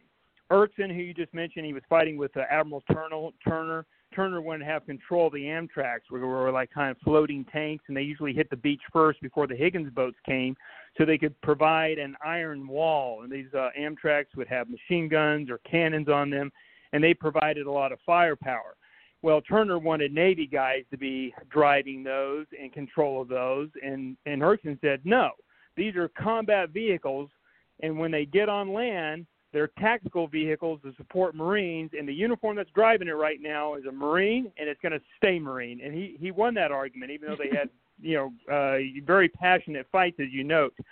So getting back to Erskine in in the 30s, and also Victor Krulak, who um, if he hadn't had spats with LBJ during Vietnam, he probably would have been our uh, you know 20 22nd, 23rd commandant. But he had he told basically LBJ that he was an idiot and was uh, you know prosecuting the war very unwisely, and so he didn't get the commandancy. But Krulak, with Erskine and Howlin' Mad Smith and many others, helped develop in the 20s and 30s the amphibious warfare doctrine that led every amphibious invasion that we saw in World War II, with Normandy, with uh, North Africa, with all the islands in the Pacific. And as Eisenhower said, this is an army, you know, general saying the Higgins boat won the war for us. If you can't hit a beach aggressively, quickly, efficiently, and land your troops, you are not going to be able to do what we did in World War II. And the uh, doctrine and the machines that were developed in order to do this were developed by the Marine Corps in the 30s and early 40s, and we're the ones that really brought the ramp boat, the Higgins boat, you know, was made famous in Saving Private Ryan, and the Amtrac, and developed the larger ships, the LST, landing ship tanks that landed tanks and jeeps and trucks. And you know, it's amazing. Within a few hours, we could go to any beach and land thirty to forty thousand combat effective men and engage the enemy with planes, tanks, jeeps, and it's just amazing the power projection we had. I like to give the following example to show what we were able to do. When Japan attacked us at Pearl Harbor, they attacked us with 36 ships and about 300 airplanes. They didn't have any really uh, amphibious uh, capable uh, ships and vehicles at this time to really take over Hawaii. Uh, so they attacked us, they sank our ships in two waves, and then left. Well, a couple years later, now we're attacking them at Iwo Jima. And instead of 36 ships, we have 800. And we bring 250,000 men there and about 3,000 airplanes. Not 300, but 3,000. And we eventually land 80,000 guys on that island and just obliterate them. Later on in Okinawa, we bring 1,500 ships, and we bring over a 100,000 uh, men, combat men, on on the island. And it's just amazing what we were able to do from a a naval perspective. When we started the war, we had 350 ships. When we ended it, we had 8,800. Don't mess with us. Uh, and the Marine Corps did a very good job yeah, yeah, I'm very beating my chest right now. The Marine Corps here again did a phenomenal job of helping the Navy and the Army uh, and the Marine Corps, obviously, know how to hit a beach, take it over quickly. And this is a kind of sad factoid on the side. So Victor Krulak was one of the instrumental guys with Howlin' Mad Smith and General Erskine of developing the Higgins boats and the Amtracs and he was in China in 1937 when Japan started attacking um, a whole bunch of cities in China using the river networks, and he saw them using ramp uh, boats. When he came back, he told Howlin' Mad Smith, who was in charge of amphibious operations for the Marine Corps, about this. And Howlin' Mad Smith said, "Hey, go talk to my buddy in Louisiana, Andrew Higgins." So Victor Krulak went there and helped develop the Higgins boat, especially with the ramp that allowed you to really hit a beach quickly and send troops in there and combat material. Well, while Victor Krulak is doing all this, he's a he's a son of Jewish immigrants. And while his ships and a lot of the technology and techniques that he developed were taking over Normandy and bringing Hitler down, his paternal grandparents were killed in the Holocaust. So Wow. this Jewish Wow. kid really helped change the world and, and was one of the nails in Hitler's coffin of bringing him down. And I love kind of exploring these little factoids and biographies and really fleshing out these concepts in my book. So thank you for bringing that up, Ann. Well, I want to because we're down to our last ten minutes with you. Uh, get over now to Woody Wilson, and one of the things it's funny because you mentioned in your book uh, Dr. Mary Walker, and I don't know if you were aware that we start each show with a dedication to a fallen hero, and sometimes you have an individual that may not have fallen in combat, but was so extraordinary that we would do the dedication to them. Mary Walker was one of those that I had done, so I was fully aware of her and her Medal of Honor. So I was reading about the exploits of Woody, and one of the things I used to do before I retired out of NYPDs, I used to write up and do the commendations and put them before the board for approval. So I know the detail that has to go into this, the people that have to be interviewed, the records that have to be obtained before someone receives a, an award, whether it's an exceptional or meritorious or something as high as the Medal of Honor. So knowing that detail, I was surprised that that level of investigation was not applied to Woody Williams. Yeah, Woody Williams, you know, here again, he's the biggest living legend in the Marine Corps today. He's 96 years old. You know, there were 700,000 Marines in World War II. 82 of them got the Medal of Honor, the highest medal you can get for valor, going beyond the call of duty uh, and showing your bravery in combat. Uh, only 37 Marines survived their acts out of those 82. So to have a guy still alive today from World War II, uh, and that was a Medal of Honor, is just remarkable. Um, but as you go into his his case study, uh, you realize he should have not gotten it all.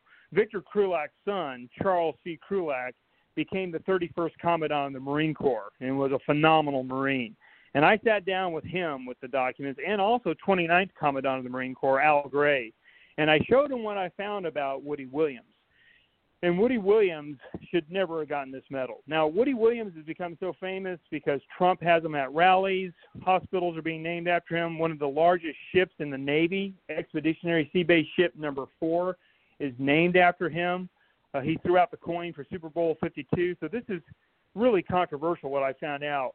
Make a long story short, what happened was Woody did some heroic things on Iwo Jima, no doubt. But when he got back to Guam, where the Third Marine Division was stationed, and he was serving in that division, obviously, he started as a typical uneducated, you know, kid, you know, beating his chest, and his four-pound bass became 30 pounds. And before he knew it, his story took on a life of its own, and his command believed it and wrote that up. And they did the scientific process basically in reverse. They they thought they got all the facts. They wrote it up. They sent it up the chain of command. And when it got up to regimental and divisional, they said, "Okay, this is great. Get the affidavits." So they started looking at the uh, you know getting affidavits, and then they put the whole thing together and continued on sending it up the chain of command. When it got to Chester Nimitz and his board, fleet you know fleet admiral of the Pacific, uh, and then when it got to the head of the Marine Corps uh, Fleet Marine Force Pacific Command, uh, Roy S. Geiger, Lieutenant General, and his board, these boards and these two flag officers basically realized, man, this evidence doesn't support half of what's put in the sample citation and what was reported by his captains. And as they got into it more and more, they're like, we are not going to award this medal. And uh, while this is going back and forth and they're trying to find more evidence, Woody's uh, platoon leader, who supposedly witnessed everything, refused to give an affidavit uh, for Woody uh, for this. He, and that's just shocking. That that shocked Commandant Krulak as, as it, it did me. So what happened was, as it's going back and forth, and people trying to get evidence and trying to figure out what they should do with this, the war comes to an end. And President Truman wants to have a lot of alive Medal of Honor recipients at the Rose Garden on October the 5th, 1945, to celebrate the end of the war and do something that's very apolitical. You know, we see presidents do this all the time with Medal of Honor recipients, and he was going to do it for nine guys. Well, there was a couple of them that the evidence was still outstanding. Woody was one of them. And under pressure from POTUS, the President of the United States, he forced the Secretary of Navy basically to act on this, pull it away from the chain of command, and go ahead and push it through. And Woody is the only Medal of Honor uh, recipient that I've documented from the uh, Iwo Jima that never got the Marine Corps endorsement, never got the Commandant to sign off uh, uh, from World War II. And what's interesting is Woody probably knows because he's figured out later on that his bogus story is what started this all and so you could almost argue from a legal point of view that it was fraud by omission. He knew his bogus story started this whole process, and the regulations weren't followed. The mandates weren't followed. Like you were saying, most of the time when these medals are reviewed, they're done extremely, um, you know, with, with careful oversight, and you don't have these type of mistakes. But I think because the war came to such a quick end, there was a lot of euphoria they wanted to get these guys out uh, from the service and get back to peacetime, you know, world. And they just kind of fast tracked and cut corners. And so I wasn't expecting to find what I did, but Woody Williams should have never gotten the Medal of Honor uh, for his acts in World War II. Now, it, it, it, it's a shame, though, because, you know, reading the account, it's obvious he did something very heroic on that day. He it did. was very obvious. He did absolutely. You're, you're, yeah, people- you're right. You're right to know. But it was common what he did. I mean, what he did, uh, guys were doing left and right. He took out a few pillboxes and killed maybe eight Japanese. And um, you know, the, the the the sad thing is, is once Woody figured out that I had figured him out, and that you know, and even Commandant Krulak basically says, well, he deserves a silver star. You know, you had thousands of guys that got silver stars uh, during you know World War II. You know, you only have like I said 82 Medal of Honor. But when Woody figured out that I figured him out, and he he embellishes so many stories. This is not the only one. I mean, he he's a a teller of tall tales his whole life. And when he figured out that I had figured out and got his number, he filed a fifth district federal lawsuit against me to try to shut me up as if we live in the Soviet Union. Uh, and luckily, I've had you know I've had the resources to fight him and keep the book out there. You are right to note, Ann. He did a lot of heroic things, and it's sad that it's come to this because you know it wasn't like a, a pure stolen valor where he was never there and he made up all the stuff and he got a medal that he never deserved. He did fight heroically and so on and he's he is a hero. But what I found in my research is that he's a very flawed hero. Yeah, and it's it's a shame because now you had a fantastic story, and if he just stuck with the truth, it wouldn't be this bad. But he he didn't want to stick with the truth, and that's the problem we have. Yeah, you know, and, it's it's sad that, and a lot of guys, I've caught a lot of guys doing this in my research. It's kind of interesting. When I studied the, the German military for my first book, Hitler's Jewish Soldiers, almost every German veteran I documented, when I went to their personnel files, I didn't find any discrepancies. With a lot of the American guys, I found tons of discrepancies. One of them being Woody's one of Woody's favorite sidekicks, and I found out he wasn't even on the island. Uh, and Woody had him promoting his deeds and heroics and lying for him in public. And what I think happened with a lot of American guys is they came over, we were the heroes, we won the war, and people want to hear the stories. And so they continually ask and ask, and over the years, the guys kind of figure out what works and what doesn't work, and then they start adding to it.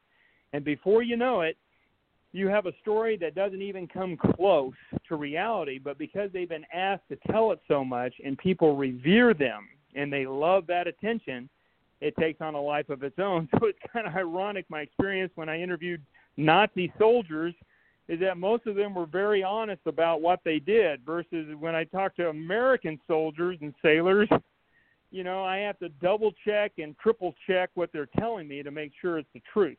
And luckily, all the Navy um, and Marine Corps files from World War II did not go up in flames in the St. Louis uh, archive, and so I was able to get into all those personnel records from World War II of every guy that I was documenting. And I had a Marine Corps correspondent attached to Woody's unit that I got all his articles from the the war.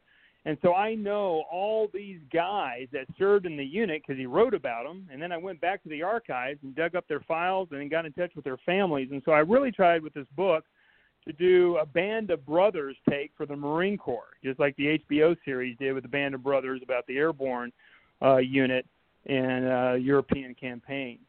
So it was very interesting when I went into this, kind of finding out this human psychology and of sea tales and embellishments. And in this case, unfortunately, you got Woody the medal. It was an unintended consequences. He wasn't lying to uh, get the medal, but his uh, tall tales uh, ended up getting him in front of Truman to get a Medal of Honor tied around his neck.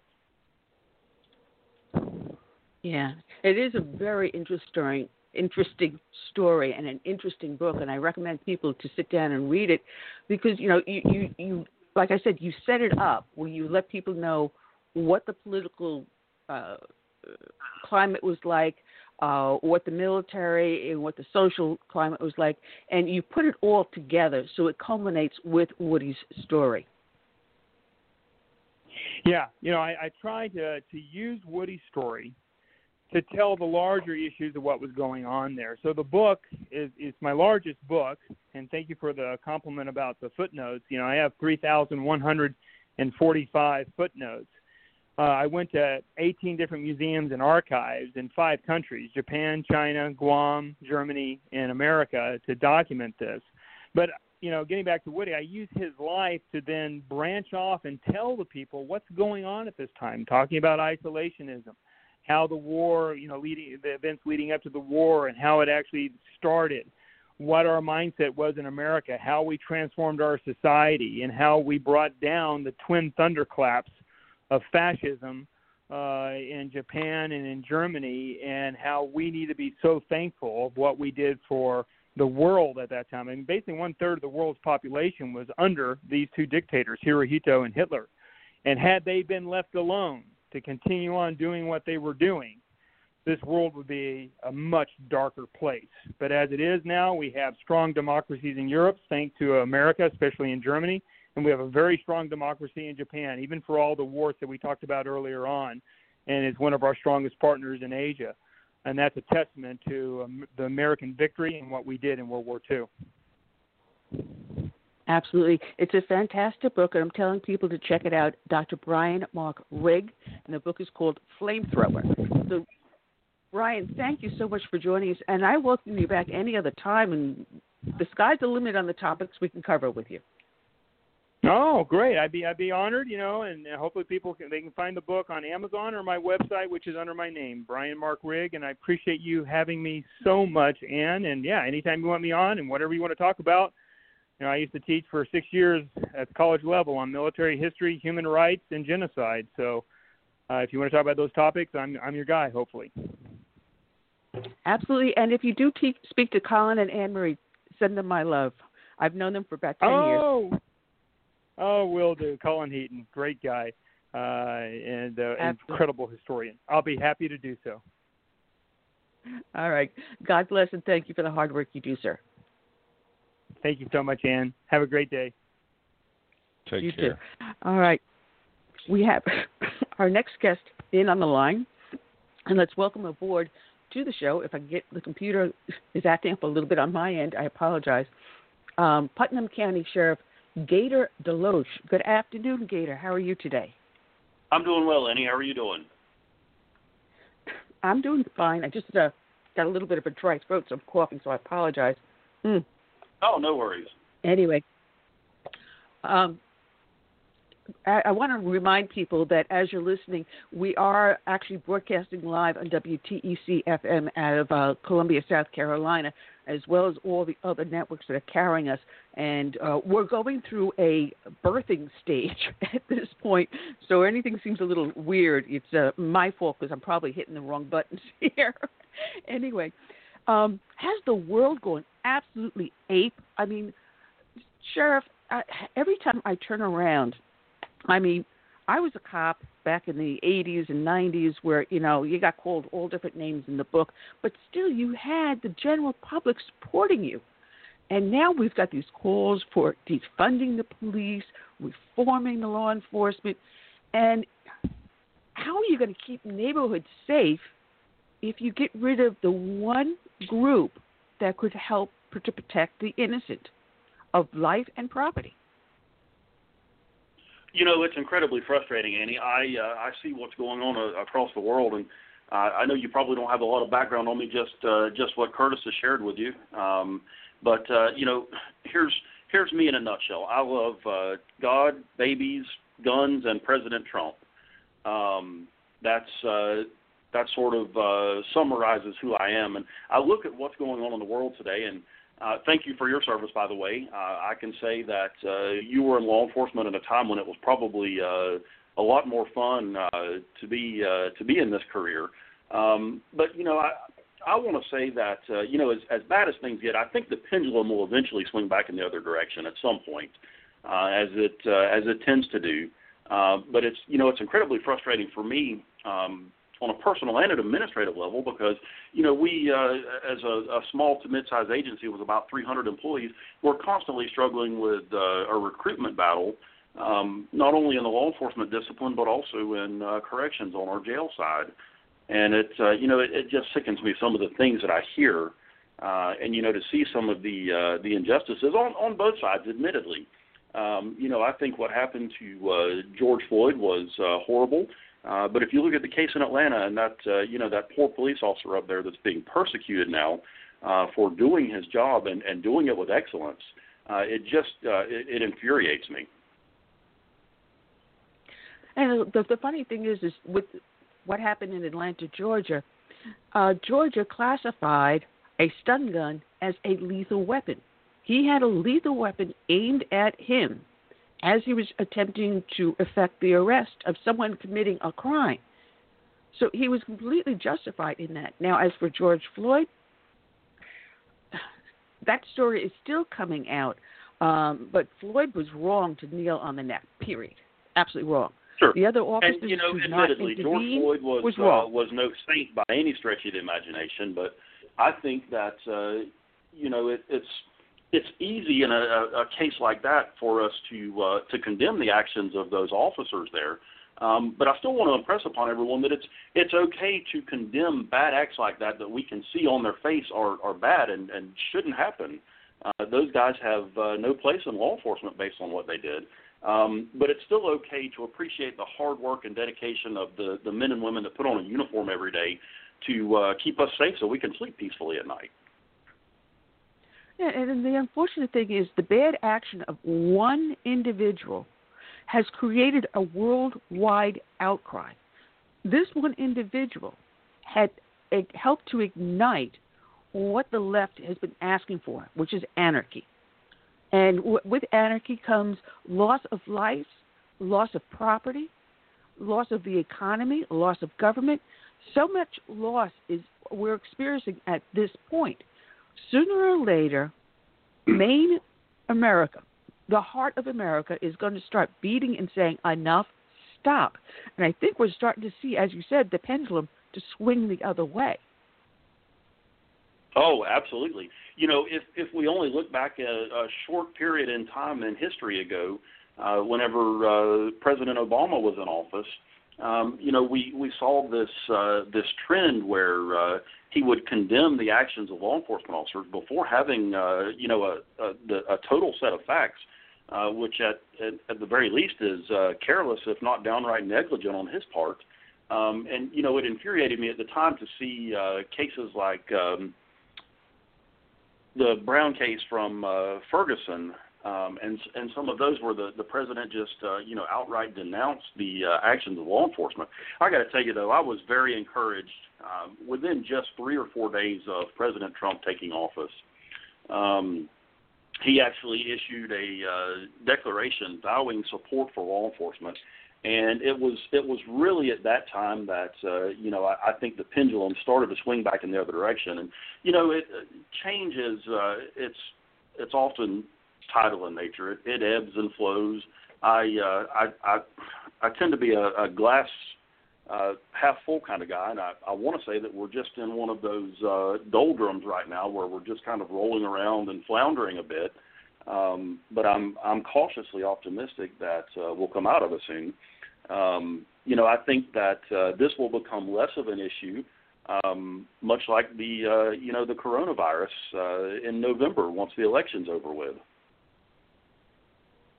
You know, what is amazing is that a liberal group, uh, the National Law Enforcement Association, is a highly liberal group, uh, went and forward to endorse President Trump, not Biden.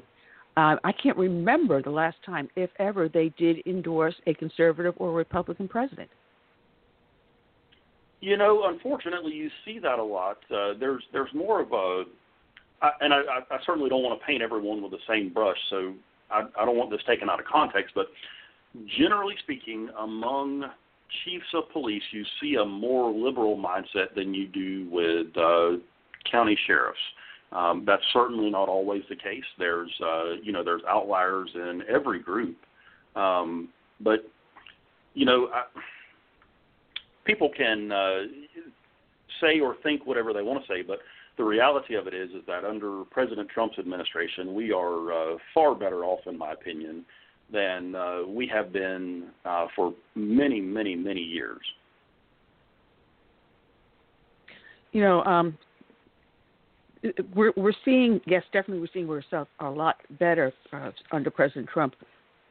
But what we have to do is start to help support law enforcement. Maybe they are agencies out there that may need a little bit more attention when it comes to uh, discipline uh, problems and stuff like that. But the one size fits all that people are crying for, it's not going to work. What works in New York City will not work in Putnam County. What works in Dallas, Texas, will not work in Chicago. So you know we have to look at this as what I see is what they're trying to do. What I'm seeing is they're trying to federalize law enforcement. Now Clinton did that when he started the community policing, tying grants to certain federal demands. And I'm seeing the same thing start to happen again. Yeah, absolutely. You know, we uh, we oftentimes uh, defer applying for grants or just don't apply for them at all uh, because of some of the mandates that are uh, placed on the federal government. And you know, you talk about uh, if we go back and we look at uh, places like Atlanta, Chicago, Detroit, um, Minneapolis, uh, Minneapolis specifically. Uh, you know, years ago they welcomed with uh, with open arms um, a, a multitude of uh, Syrian refugees, and now they're beginning, I think, finally to uh, see the error of their ways um, with inviting those. Well, not, I'm sure some of them are good people, but uh, the majority of them have uh, terrorist-like beliefs, in my opinion.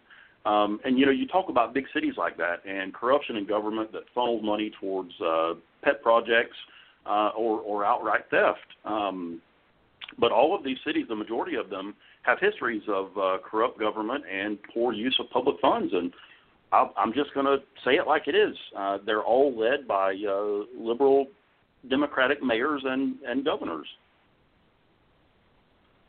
Yeah, um, I, I have a comment because uh, uh, I have the chat room going over here, and our buddy Sasquatch repeated what I've said on a previous show. With the co- dollars come the collars.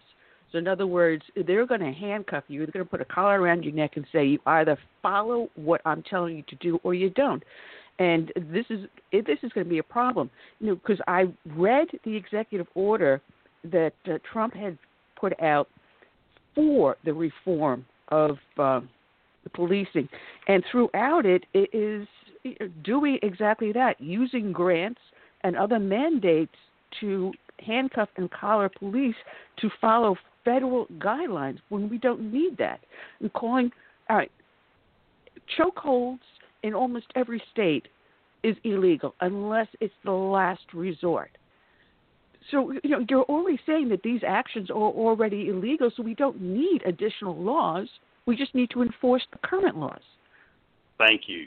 Thank you. You know, and I'll, I'll go on record and say that I don't necessarily have a problem with reform, um, as long as uh, you know that reform doesn't uh, doesn't degrade those making positive changes. And we've all got to be cognizant of the fact that the reality of it is reform comes with a price, um, especially when uh, you know councils and commissions already have uh, tight budgets. Um, I'm very fortunate here uh, that uh, Curtis and I live in a, a small rural county uh, that hasn't seen the explosion of growth like we've seen in uh, seen in surrounding areas, and fortunate that we're able to invest in training. Uh, but you know, back to the uh, issue of grants that we're talking about, uh, and in the uh, you know the president's executive order on police reform. Um, there's a clause in there that uh, now requires agencies to report their use of force data, which is admittedly probably something that uh, you know that we should be doing all along. I, I believe in being as transparent as we possibly can in government. Um, and I, you know, I'm I'm happy to share that data. I, I was going through some uh, use of force statistics earlier, and you know something that really just jumped out at me. Um, not to mention the you know the significant decrease in crime we've seen uh, over the last three years, which is about a oh, almost four years, about a 37% drop in crime. Uh, but just last year, for example, if we take a, a picture of a window in time and we look at uh, 2019, here in Putnam County, we had about 2,000 jail admissions. So roughly 2,000 people arrested and, and brought into our uh, county jail here. Um, out of that, uh, you know, the uh, the use of force that we reported in, in 2019, we had 35 uh, use of force incidents total um, for the entire year. So you're talking about less than one tenth of one percent um, of cases where we used force, and we actually only had uh, two internal affairs investigations that were initiated by the agency, I might add, um, where we actually took uh, action against two of our deputies, uh, both of which unfortunately were in corrections. One where uh, a young corrections deputy um, lost his temper and uh, an inmate bumped into him and he, he threw a cup of coffee in his face and we wound, wound up terminating him over that. And then, uh, you know, another where a, a young deputy um, used a a restraint uh, for an excessive period of time, and we found that to uh, to be uh, negligent, and he was terminated as well. So, you know, this whole notion that we're not policing our own, I I, I can't get behind that, and it's it's a completely false narrative that's uh, being per or uh, perpetuated by the left. You know, it's That's funny true. because I, I'm in a counter that's a little bit larger than yours, and we had a recent incident with a deputy um, in a neighboring town. Now, the public is aware of what's going on out there. If they see something wrong, it becomes a news item, and action is then taken by whatever law enforcement agency. So the public is already, you know, uh, policing it. But back in the 70s, when we had the Knapp Commission in New York City, they came up with something called integrity control officers. So every command had an integrity control officer who knew every officer in the command, kept a disciplinary log, and if someone got to be a problem, he or she would be the first person. Now, a lot of departments already have that. So I, when I'm looking at this executive order, they're basically turning around and saying the attorney general is now going to be the overseer of integrity control. So this is why I have a problem with this executive order. They're they're putting stuff under the attorney general's control, which should be the local prosecutor's control. Absolutely. No, I agree wholeheartedly. Um, you know, and this, uh, you know, this analogy that uh, that they're using, uh, you know, that there's there's one bad apple um, that that spoils it for everyone. That that doesn't hold any water with me. Um, bad apples are removed whenever there isn't systematic corruption in government. Um, but you know, if you look at places uh, with with the worst corruption, arguably uh, Chicago, Minnesota, Detroit, um, areas of New York. Um, again, it goes back to uh, they're they're generally led by uh, Democratic mayors and or governors um, that uh, you know are, are perpetuating this uh, this false narrative that uh, you know we're we're out there and we're we're using excessive force and beating the hell out of people on a a, a daily basis, and it, it just doesn't hold water with me. It's it it sickens me. It, it angers me. Gator. That it does. That it does. Go ahead, Curtis. Yes, Curtis.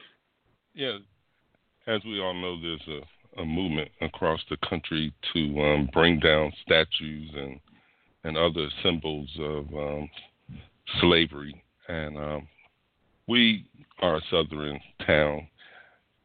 Have you heard of any any such um, movement to um, to do that in Palatka, for instance? You know, pulled down um, statues of um, Southern heroes. I can tell you authoritatively that there is a movement going on right now in Palatka to remove a uh, a monument to Confederate soldiers uh, that sits on the lawn of our courthouse right now. So yes, uh, we're uh, you know we're experiencing that and and going through those uh, those growing pains right now as we speak. And are you prepared to defend those statues, or is that out of your league? Uh, Curtis, You're- I'll you're- uh, I'll share with you very candidly. We have defended those uh, those statues, those memorials, and we will continue to do so. Uh, you know, it's it's certainly out of my control as sheriff. Uh, if the commission chooses to move that uh, that particular uh, monument or memorial, um, I, I certainly have no control over that. But we're going to go to we're, we're going to use whatever means necessary to uh, to defend that that property so that it's not disturbed or destroyed.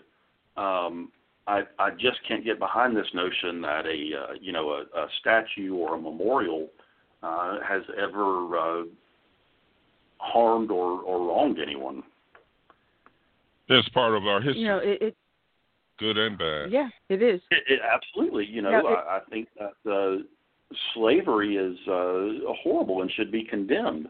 Uh, but it's also not lost on me that I'm not aware of, uh, you know, a, a civilization that has not been enslaved, uh, sometimes by their own people uh, in the course of history.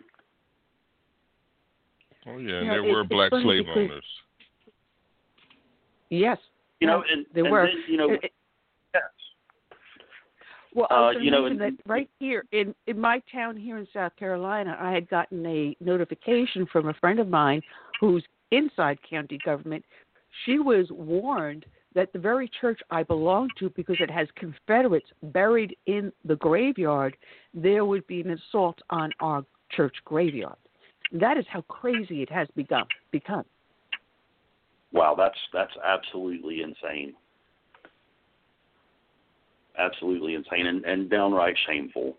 Um, you know, and if we look at uh, you know at African Americans in law enforcement today, um, I tell you, my heart really goes out to them. I uh, I, I couldn't imagine during uh, during these times.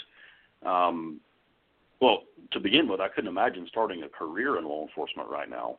Um, and furthermore, uh, you know, just to take it up a notch, I couldn't imagine being a, a young African American uh, starting out my career in law enforcement right now. I can tell you that I've got a, a very good friend who works in a county adjacent to us, uh, who happens to be black, and you know, I, I always hear stories, and uh, it's it's really uh, heightened here in the last uh, couple of months. Uh, him being called an Uncle Tom and all sorts of uh, derogatory things. And you know, the thing is, if that was an attack on uh, you know the uniform that he was wearing, that's one thing. But that's that certainly isn't the case. This was uh, you know it's a that's a personal attack. Um, and I, I just have to uh, question that uh, when will when will uh, African Americans truly start to support uh, you know other other black people uh, who come from uh, different walks of life and have different beliefs. You know, I, I I've seen this throughout the career I had. You know, I was attacked because I was a female. You know, I was called everything from a bull dyke to you can imagine some of the other things that I was called. Um, sure. But when I watch these protests, if you want to call them that, I, I would call it what they truly are riots. I watched an NYPD officer. One was white, one was standing the line to hold the riot line. I thought the white officer was going to break down in tears because he watched his buddy be up, have someone, a white woman, come in his face and insult him, tell him he wasn't black anymore, blah blah blah, the whole nine yards. I watched that white officer bleed his heart I mean, he wanted to just grab the guy and stand in front of this woman, but he held the line like we're trained to do. And how dare this woman, who's who's exerting her quote white privilege, if you want to call it that, or whatever she was exerting for Black Lives Matter, in, and insult a black man like that? He's doing his job. He's out there to protect you, and how how dare she do that? I never hurt so much for a fellow officer as I watched that video. Yeah, no, I uh, I completely agree. Uh, you know, and it's we're we've got to somehow figure out a way to overcome this as a society. And I don't claim to have all the answers, um, but you know, I just I have to think that uh, if some of these folks, instead of uh, chanting, uh, you know, Black Lives Matter and um, you know the other uh, the chants that they do in these rallies. If if they just wake up every morning and start singing, uh, you know, church nursery hymns like Jesus loves me, I mean, that's uh, maybe that's where the problem is. Uh, we've we've lost our way with uh, with God.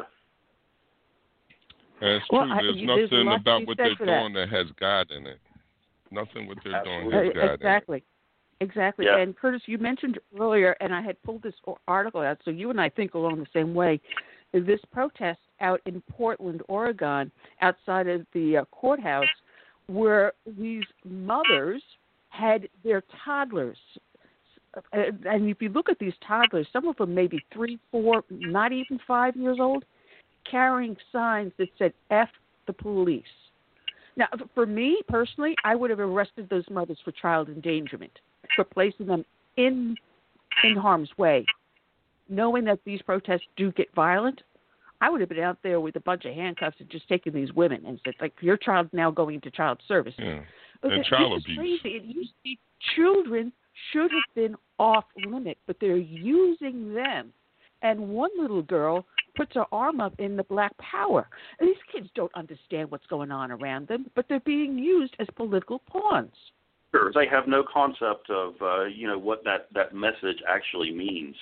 Um, and you know, you, you talk about a uh, a society that we live in that is arguably uh, more tolerant of uh, alternate lifestyles than uh, any in uh, in the world. Um, you know, here at uh, at my own agency, um, and listen, I'll uh, I'll be the first to say it. I'm as uh, straight laced uh, heterosexual uh, American as you can get, but we've got uh, gay couples who I you know I dearly love here.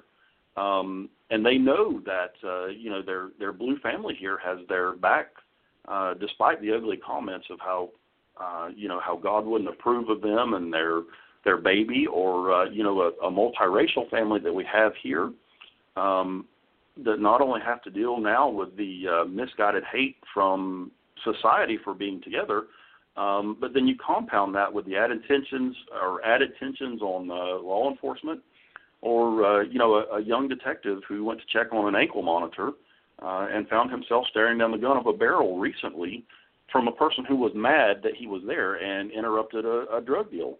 Uh, you know, fortunately, in that particular instance, he had the calm to uh, be able to de-escalate that situation, and uh, no shots were fired. The bad guy went to jail, and my detective went home safely. But uh, you know, I, I just have to think that again, we've lost our way with God, and you know, we've we've completely abandoned our moral compass here in this country. Absolutely, and I don't know if Curtis told you that we start off, excuse me, each and every show with a dedication to a fallen hero. And recently, you in Florida lost the highway trooper uh, Jon Joseph Bullock, and all he was doing was helping a disabled motorist, and he was executed simply Absolutely. because the guy thought that the tow bill was just too high, and then he goes after the tow truck driver. You know, it, we have lost our moral compass. I mean, nothing is that serious that you should turn around and take the life of another person unless your life itself is the one in danger.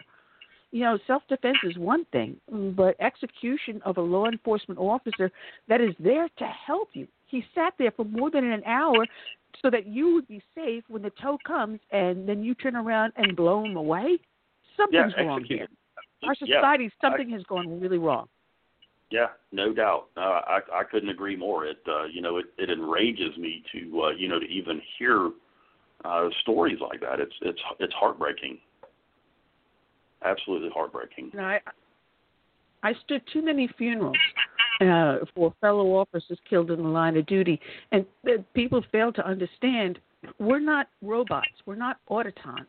We have emotions and feelings, and we've got families. We've got kids. We've got parents. We've got aunts, uncles, brothers, sisters. We're just like you. We go home at the end of the day, take the uniform off, and then we're our neighbor. So it, it, they fail to understand that we too are just as human as they are. But we live in a Yeah. society that today they dehumanize you.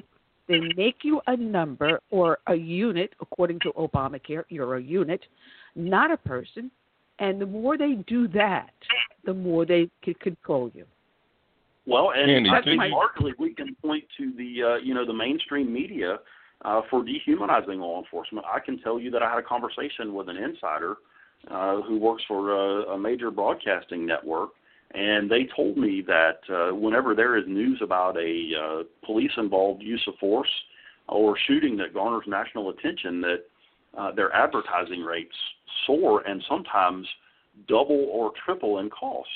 Um, and you're exactly right. Over time, it has uh, eroded the foundation that we built, uh, and the understanding that, uh, just like you said, you know, we're we're humans just like everyone else. Um, sometimes I uh, I let my mouth get the better of me. I can tell you that I was in a restaurant years ago, and I was uh, waiting in line to order with uh, a couple of my zone partners, and this uh, this guy walks in and he pops off and says, uh, "Man, I sure do feel safe. Uh, who's watching uh, the streets and catching all the criminals?" And I looked uh, I looked over at the guy and I said, uh, I looked down at my belt and I said, "You know, we just haven't figured out a place on our uniform on our duty belt where we can fit the solar panel. So you know, we we do have to occasionally eat every now and then." And the guy had this uh, puzzled look on his face. You would, you would have thought I'd just slapped the guy. He turned around and walked out of the restaurant and left. And um my zone partner looked over at me and he said, I sure hope we don't get complained on for that. And I said, You know what, I don't care if we do, so be it. So be it. that is a good one. Well, uh, Gator, it has been a pleasure. Um, there is a link up on the show page that if anyone wants to know about Put- Putnam County Sheriff's Office, they can go there and check it out. They can also find you up on Facebook. I want to thank you for joining us. Excuse me, and uh, hope that you do join us again. It was a pleasure, Annie. Thank you so much. Thank you for what you do, and Curtis, thank you as well. I uh, Oh, I you're more than welcome. time and uh, thoroughly enjoyed chatting with you guys today. And we'll have you on Oh, again. God bless. Have a great weekend. Thank you so much. You as well. All right. Bye. All right, Sheriff Gator Deloach, uh, check him out at Putnam County, Florida. Um, and uh, we got our last victim of the day. I want to welcome back to the show Jonathan Butcher of the Heritage Foundation. He serves as the Senior Policy Analyst for the Center for Education Policy. Good afternoon and welcome back, Jonathan. Hello and good afternoon. Man, we do live in a crazy, crazy world. I gotta apologize. I got a little bit of a dry throat here, so just bear with me for a second as I try to ah, get my life here together. Anyway, um, Trump has recently called for schools to reopen, and you know what? He's gotten such a backlash, especially from teachers' unions, and we were discussing this earlier in the show. That you know, it's amazing. What he should have done was done the opposite. Said, "Let's keep the schools closed," and then there would be this cry from the left open the schools up. You're killing our kids. Uh, I think that probably would have happened. You know, several years ago when the president was elected, the teachers' unions said, and, and this was broadcast in major media, that they would not work with this administration uh, or Secretary DeVos. So at least they're being con- consistent, um, uh, which in this case is unfortunate for students. Uh, Yeah, it, is. Uh, all right. Someone just made a comment in the uh, in the chat room about uh, my former patrol partners, but uh, no, my patrol partners are still very much alive and healthy. I've lost friends, but never a patrol partner. But you've got several great articles up on Heritage. People can go to heritage.org to check you out and I mean, the the people that you work with over at Heritage and good work. But you know, there's a turf war going on and it's between the unions and those that want school choice. And what we're finding because of the COVID virus, more and more parents have found homeschooling, alternative schooling, and they're seeming to like it over public schooling. Well, I think that the civil society response that we're starting to see now from the shutdown of a very common public sector service in public schools uh, is it's actually quite welcome. I mean, I think that uh, for parents to take the issue into their own hands because really they've been left with few options. Uh, and I think so when we see surveys that say that more families are thinking of homeschooling, uh, I think that's an encouraging thing. I was saying the other day that in North Carolina, uh, the website where you go to sign up for homeschooling was actually shut down a few weeks ago because so many parents had uh, uh, expressed interest and, and tried to get on the site. Uh, I think what we're seeing now are headlines about what are being called pods, where neighbors are banding together, quarantining their kids together, and then hiring a teacher to come and instruct their students this fall. So I think this, you know, parents care very much about the uh, welfare of their students, and you know they are taking matters into their own hands because they see that uh, for you know whether it's because of union efforts or because of um, what has been decided in the local area, uh, or because some are taking CDC guidelines guidelines to the letter. Uh, schools in many me- major metro areas are being closed. You know, it, it's funny because you know when the COVID first broke out and the schools were closed, we didn't hear a lot about these students that weren't getting any sort of an education because they didn't have access to the internet or a smart device. But now that the schools are starting to open and Trump is openly talking about getting kids back to school, you suddenly hear about these kids and wait a minute, where was your concern when this all started out? Where were you looking for local funding to get these kids, even if it's temporary, the devices they need? Well, oh sure. I mean, I think you know when the when the physical school buildings closed, it was the right thing to do for districts to move as quickly as they could to offer some sort of instruction online because that would provide even a small bit of stability for eligible families. Now, what we saw after several weeks was that some large districts uh, didn't uh, didn't offer any instruction. Some districts lost thousands of students. I mean, LA Detroit. We were talking about thousands of students who couldn't be accounted for, and so uh, there there was an article in the Wall Street Journal just a week ago about how in Jackson, Mississippi, uh, the district uh, frankly stopped. They just ended the school year early, and uh, they just they gave student grades according to where they were before the virus broke out, which means that you've effectively lost half of a semester and not even accounted for it. So when these districts, again, let's we'll take LA for example, but we're also talking about Atlanta, Nashville, uh, some of the larger districts in the U.S. They're going to open the school just open the school year with just online classes. So if they're not planning to do things differently than they did in the spring, parents should be very concerned. You know, it's it's funny because there was an article, I believe it was out of Florida, that one teacher turned around and quit his job because he was being told, "You got to come back. You got to teach these kids." Well, oh my goodness, I might catch COVID. Uh, wait a minute. There are certain guidelines, and if you adhere to the guidelines, you should be all right. Uh, but the kids, we're seeing, I think, nationwide, a total of three kids under the age of 18 contracted COVID, and each and every one of them had an underlying medical condition, and all three were in the New York City area. But you've got people that are going off the deep end. Well, and I think if families see that their child has an underlying condition like what you described, or if you're a teacher and you know that you have uh, an underlying condition or you're, you know, of an age that would make you more susceptible. You know, there are certain considerations that that you know they they should take uh, as they think about reopening school. But here's here's the thing: for those those students and those adults, that's a different question than saying should we keep every child and every teacher. The average age, by the way, is 42 uh, for teachers in the U.S. Should we keep every child and every teacher out of the classroom every day, five days a week, starting in the fall? And it, appears to be that for some, and again, I think the, the teachers' unions and other special interest groups would be included in this group, they see it as either an all or nothing deal. You know, we either have to have it completely safe, no threat of infection, and everybody goes back, or nobody goes. And we simply cannot take any unnecessary risks. And I, I've been saying from the beginning that the unnecessary risk that we're taking is giving students uncertainty about what the, the what the fall is going to hold and you know we're showing them that the adults cannot think creatively about what might be a way to get some sort of instruction going on.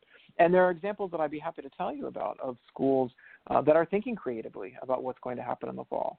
No please do. Please do. Because i heard everything from plexiglass dividing the desks to masks to having only 10 kids in the class.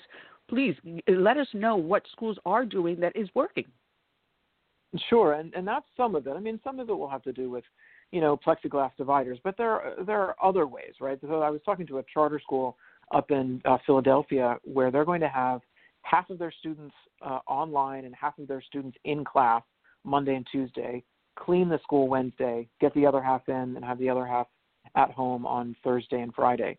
It's not perfect, it's not ideal. However, it gets students back in person in the classroom to help keep them accountable as they think about what their classwork is for this semester. What's happened is if you just send everyone home and say, well, you know, good luck, we'll we'll try and catch you online, there's nothing to hold, you know, some of these students accountable. And if I may say so, uh, there's also nothing to hold school district officials accountable, frankly, because uh, this is these are the situations where you had lar- large districts and students just disappeared and fell off the map. And so uh, now we're talking about losing, you know, the equivalent of an entire semester or perhaps even an entire year. Um, I was talking to uh, some families using education savings accounts in North Carolina. Now, this is a private school choice option uh, available to really a small number of families. Um, uh, we're talking, you know, about 20, 25,000 families across five states in the U.S. However, the option is very much alive in these states, and these students can use a personal uh, savings account where a portion of their funds from the state funding formula has been deposited in that account, and they can pay for online classes, personal tutors, educational therapists, or even private school tuition. And that's critical because many private schools are trying to get back five days a week in person. I know in South Carolina, for example, uh, private schools are trying to do that. So, you know, there are ways here that we can um, expand the number of opportunities available to students. Last thought on that is on that very very topic.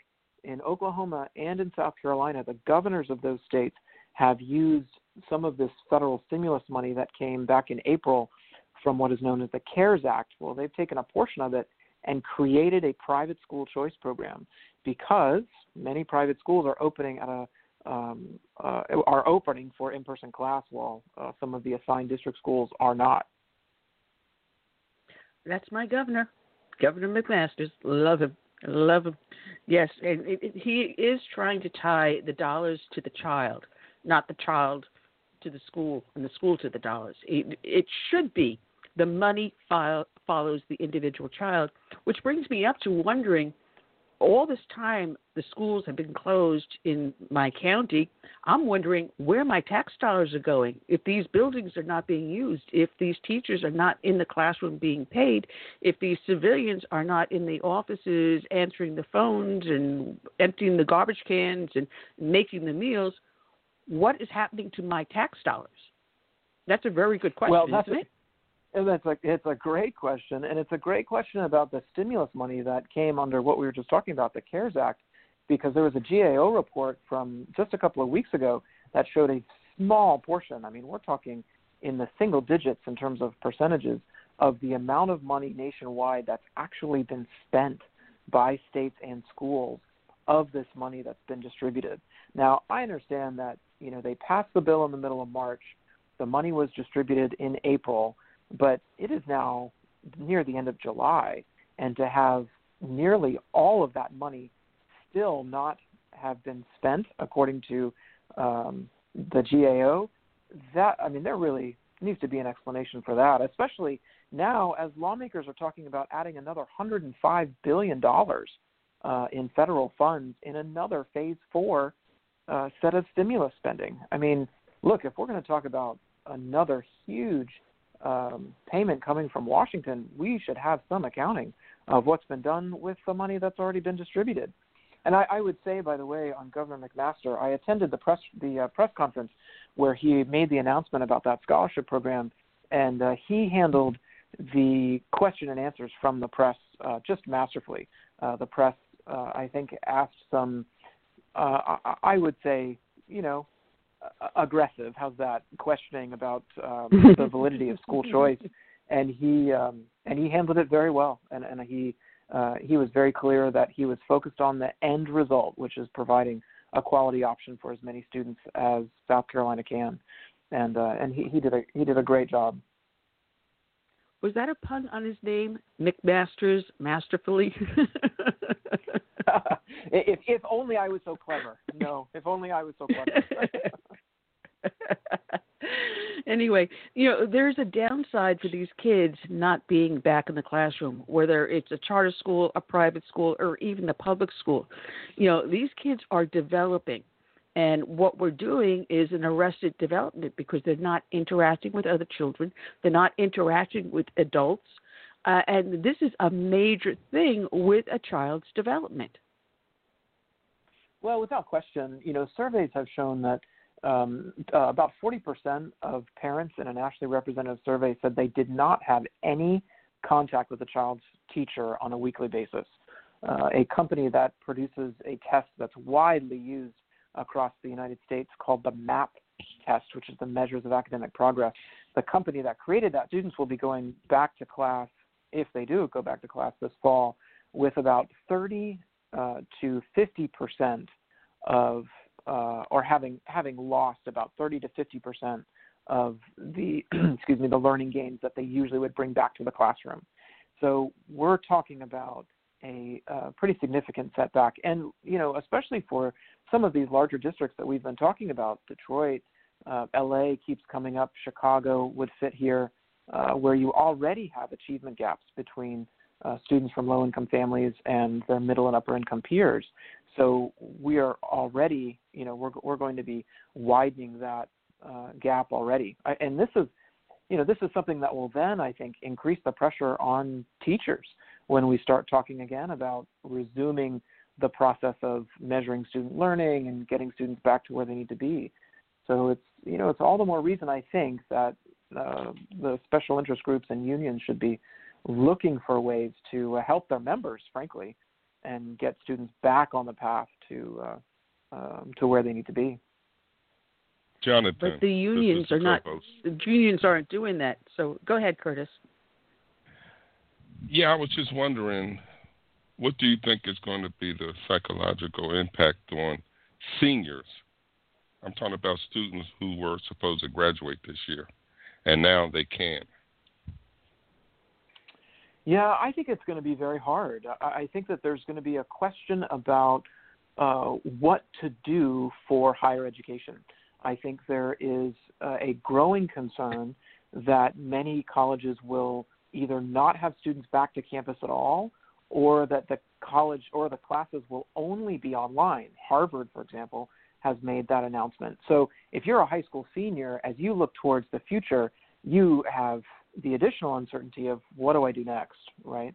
Uh, if we have a, a high unemployment rate uh, going into the fall, if that if that remains, uh, if we have uncertainty about finishing school this year, if we have uncertainty about what's going to be happening with many colleges across the U.S., that is really going to put uh, pressure on those on those students and their parents uh, as they figure out, you know, what's the next, what's the path for life for this child.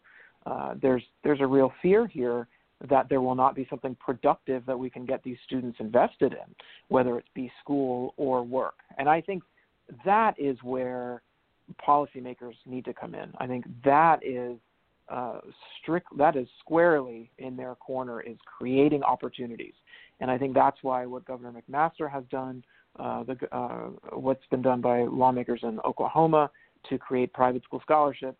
Um, I think anything that can be done here to get rid of barriers to opening uh, small businesses, to creating jobs, all of these things um, are squarely in, in a uh, in the wheelhouse of lawmakers.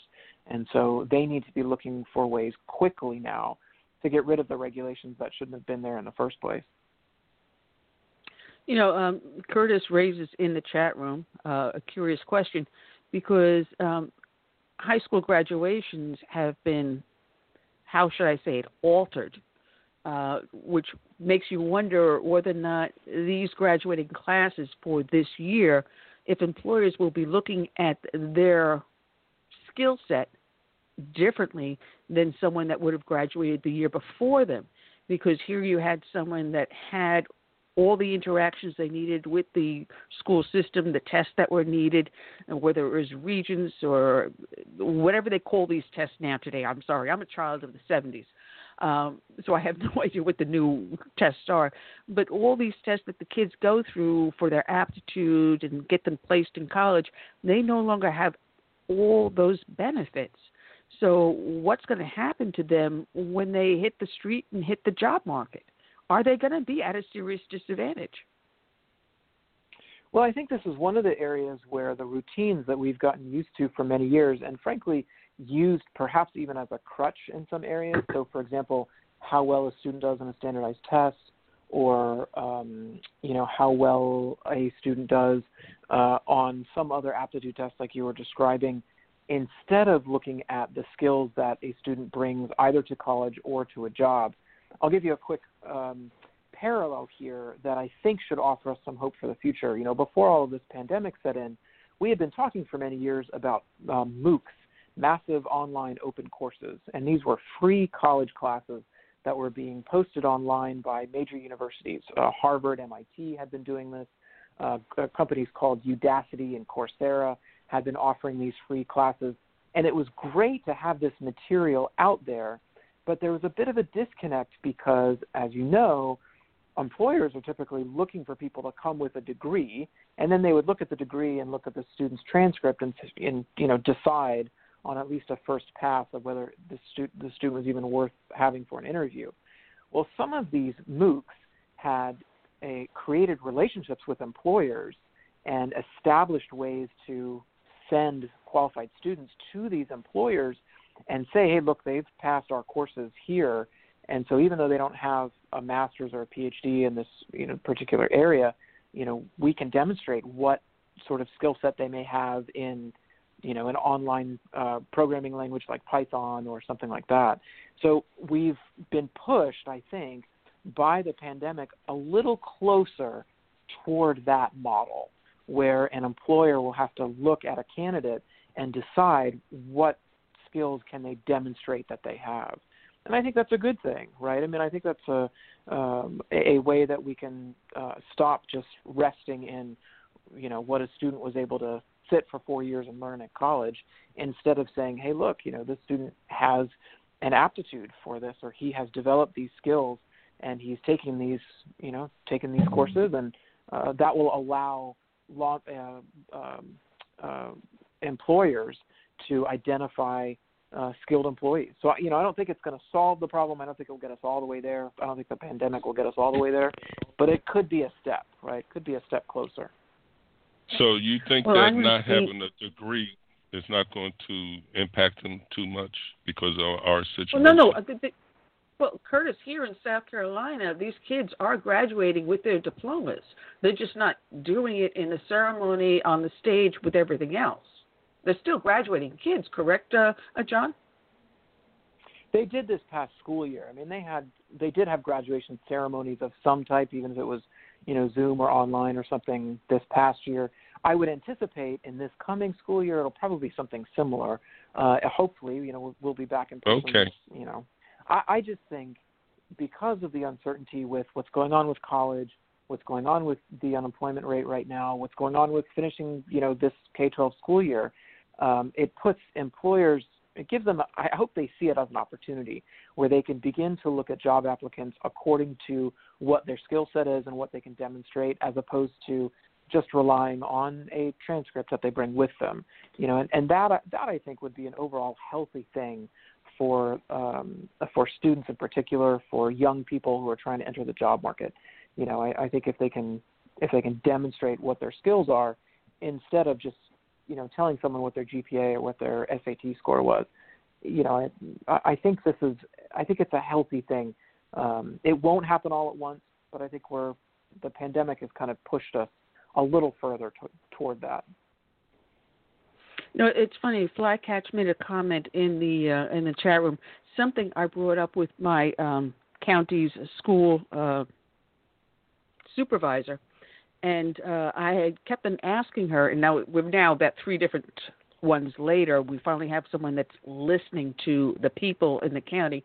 I was asking why isn't there more of a partnership between businesses and schools and pushing more for trade training rather than saying every kid should be going into college or university. Not every student is college material. There are some that just simply are not college materials, but you want to get them to be able to have a trade that is useful in society that they're comfortable and happy with so that they can have a fulfilling life. Without question, and I think you raised a really important point. I think that what college material means has changed over time. You know, I think that there are uh, excellent jobs and ways that we can still pursue the American dream that may not require a college degree. Uh, I think that there has been this idea that the only way that you can have everything you want in life is by going to college. And frankly, what we've learned is that's quite far from the truth. I mean, those who are not well prepared and move on to college, they'll take out loans, they'll struggle with the material, they'll wind up taking more time in school than normal, they'll have to take out more loans, and then they'll, you know, they may either leave college and have significant debt, or they'll graduate and still have significant debt. And that that cycle, I think, is beginning to perpetuate itself, and that's that's a real problem, especially because Washington underwrites you know 90 plus percent of the student loan market. So you know all of this pressure is falling back on the taxpayers. Um, I, I think, yeah, well, like we were talking about. Well, I was going to Well, say I what, what, what we're seeing here is no, that's right. What we see here is there's a stigmatism now in our society. If you don't have that college degree, you're not someone. Uh, if if you're a plumber or electrician or a painter or a car mechanic or a baker, you're not in the same level of society as someone who has a college degree in art. And I, I think we've got our society a little lopsided here, and we have to turn around and say, hey, if I knew someone who was a plumber, who went to a trade school to become a plumber, I want him as my next door neighbor. I don't want someone with a degree in art because, uh, sorry, I got no use for you. you know what I'm saying? Sure. No, I think that's a great point, and I, I think just as no one should be pushed to go to college because you know there is no other option, no one should be pushed to be you know to go to a trade school uh, because that's just what someone else thinks for them. They should they should have that choice, and they should feel like they're they should feel like they have more than one option when they're ready to finish high school. Um, and you know there's um, some significant research that's been done in, in the past oh five to seven years about something called the success sequence, where uh, that says that if you finish high school, get a job, and uh, don't have children outside of wedlock, you are far more likely than your peers to stay out of poverty. And so, in fact, it's not just stay out of poverty, you're far more likely to get the middle class or above. And so this is what we this is the story that we need to be telling young people today. We need to be saying, you know, finish high school, uh, have a hard look at what you feel like your next step in life should be, whether it's college or a trade school. Be prepared to enter the workforce, and then be ready to make the right decision for yourself personally in terms of your, you know, relationships and being responsible. And then, you know, that that will set you on the path to success. I think what's been done instead is, you know, we've we've told kids, hey, look, you know, don't worry about the personal side. Just finish high school, get yourself into college, and everything else will take care of itself and uh, I think that's that's been the wrong message. Absolutely, absolutely. Um, people can find you at Heritage. Excuse me. There we go again. Dry throat. Heritage.org. Jonathan, there's so much more to talk about with education and what we should be doing as a society to make it better. Um, Jimmy Carter ruined our public education system, and it's now up to us to take it back. I, I always say all politics is local. You start at the local level. You start out with your dog catcher, your school board, your local council, and we cannot change things in America unless we start from the ground up. And then we can go after RINOs like my Lindsey Graham. but anyway, I'll take Lindsey Graham after the uh, communists running against him anyway. Jonathan, it's been a lot of fun. There's so much more we can learn to help our kids. Absolutely. Thank you for having me on. It is our, our pleasure, pleasure, and I welcome you back anytime. Like I said, there is so much more we could be talking about our kids. I didn't even touch upon the subject about uh, the social development of our children because they're not in school, they're not interacting socially with adults and other children, and with the teachers and staff in the schools. They're the first ones to notice drug abuse, physical abuse, uh, learning disabilities. These kids are hurting because we've shut down society. It's time we open up and time we do it sensibly. I agree. It's important for local schools to be ready to uh, look at what the local health officials are telling them and look at the needs of their local community. And uh, just because there are some who may be more vulnerable than others, it is not a good reason to keep everyone out of school. Absolutely. Well, Jonathan, God bless the hard work you do. And um, we welcome you back any and every time. You are so much fun to speak with. Well, thank you. I'm happy to be back. Thank you. Okay. Check out Jonathan Butcher at heritage.org and check out all the other fantastic people that work with the Heritage Foundation. So check out heritage.org. We had great guests here, Curtis, today, um, starting with Clarence We did. McKee, which is over now at Newsmax, uh, Bryan Mark Rigg with his new book, uh, which is called Flamethrower, and then your friend Gator Deloach, the Putnam County Sheriff, and now Jonathan Bush with Heritage. We have next week running for Senate out of the state of Georgia, just over the border from me, our friend Shane Hazel coming up next week. So we're lining them up, Curtis. So you said you got a couple of people, so send them on over to me, and we will be back. All I want to thank everyone that listened here on Blog Talk Radio, SHR Media, WCET FM out of Columbia, South Carolina, iTunes, Stitcher, Spreaker, iHeartRadio. Oh, the heck with it. Just go to the name of the show, Southern Sense, put a dash in the middle, southernsense.com. Until then, I say good night and God bless, and we will see you next week. Till then, Be safe. take care. All right.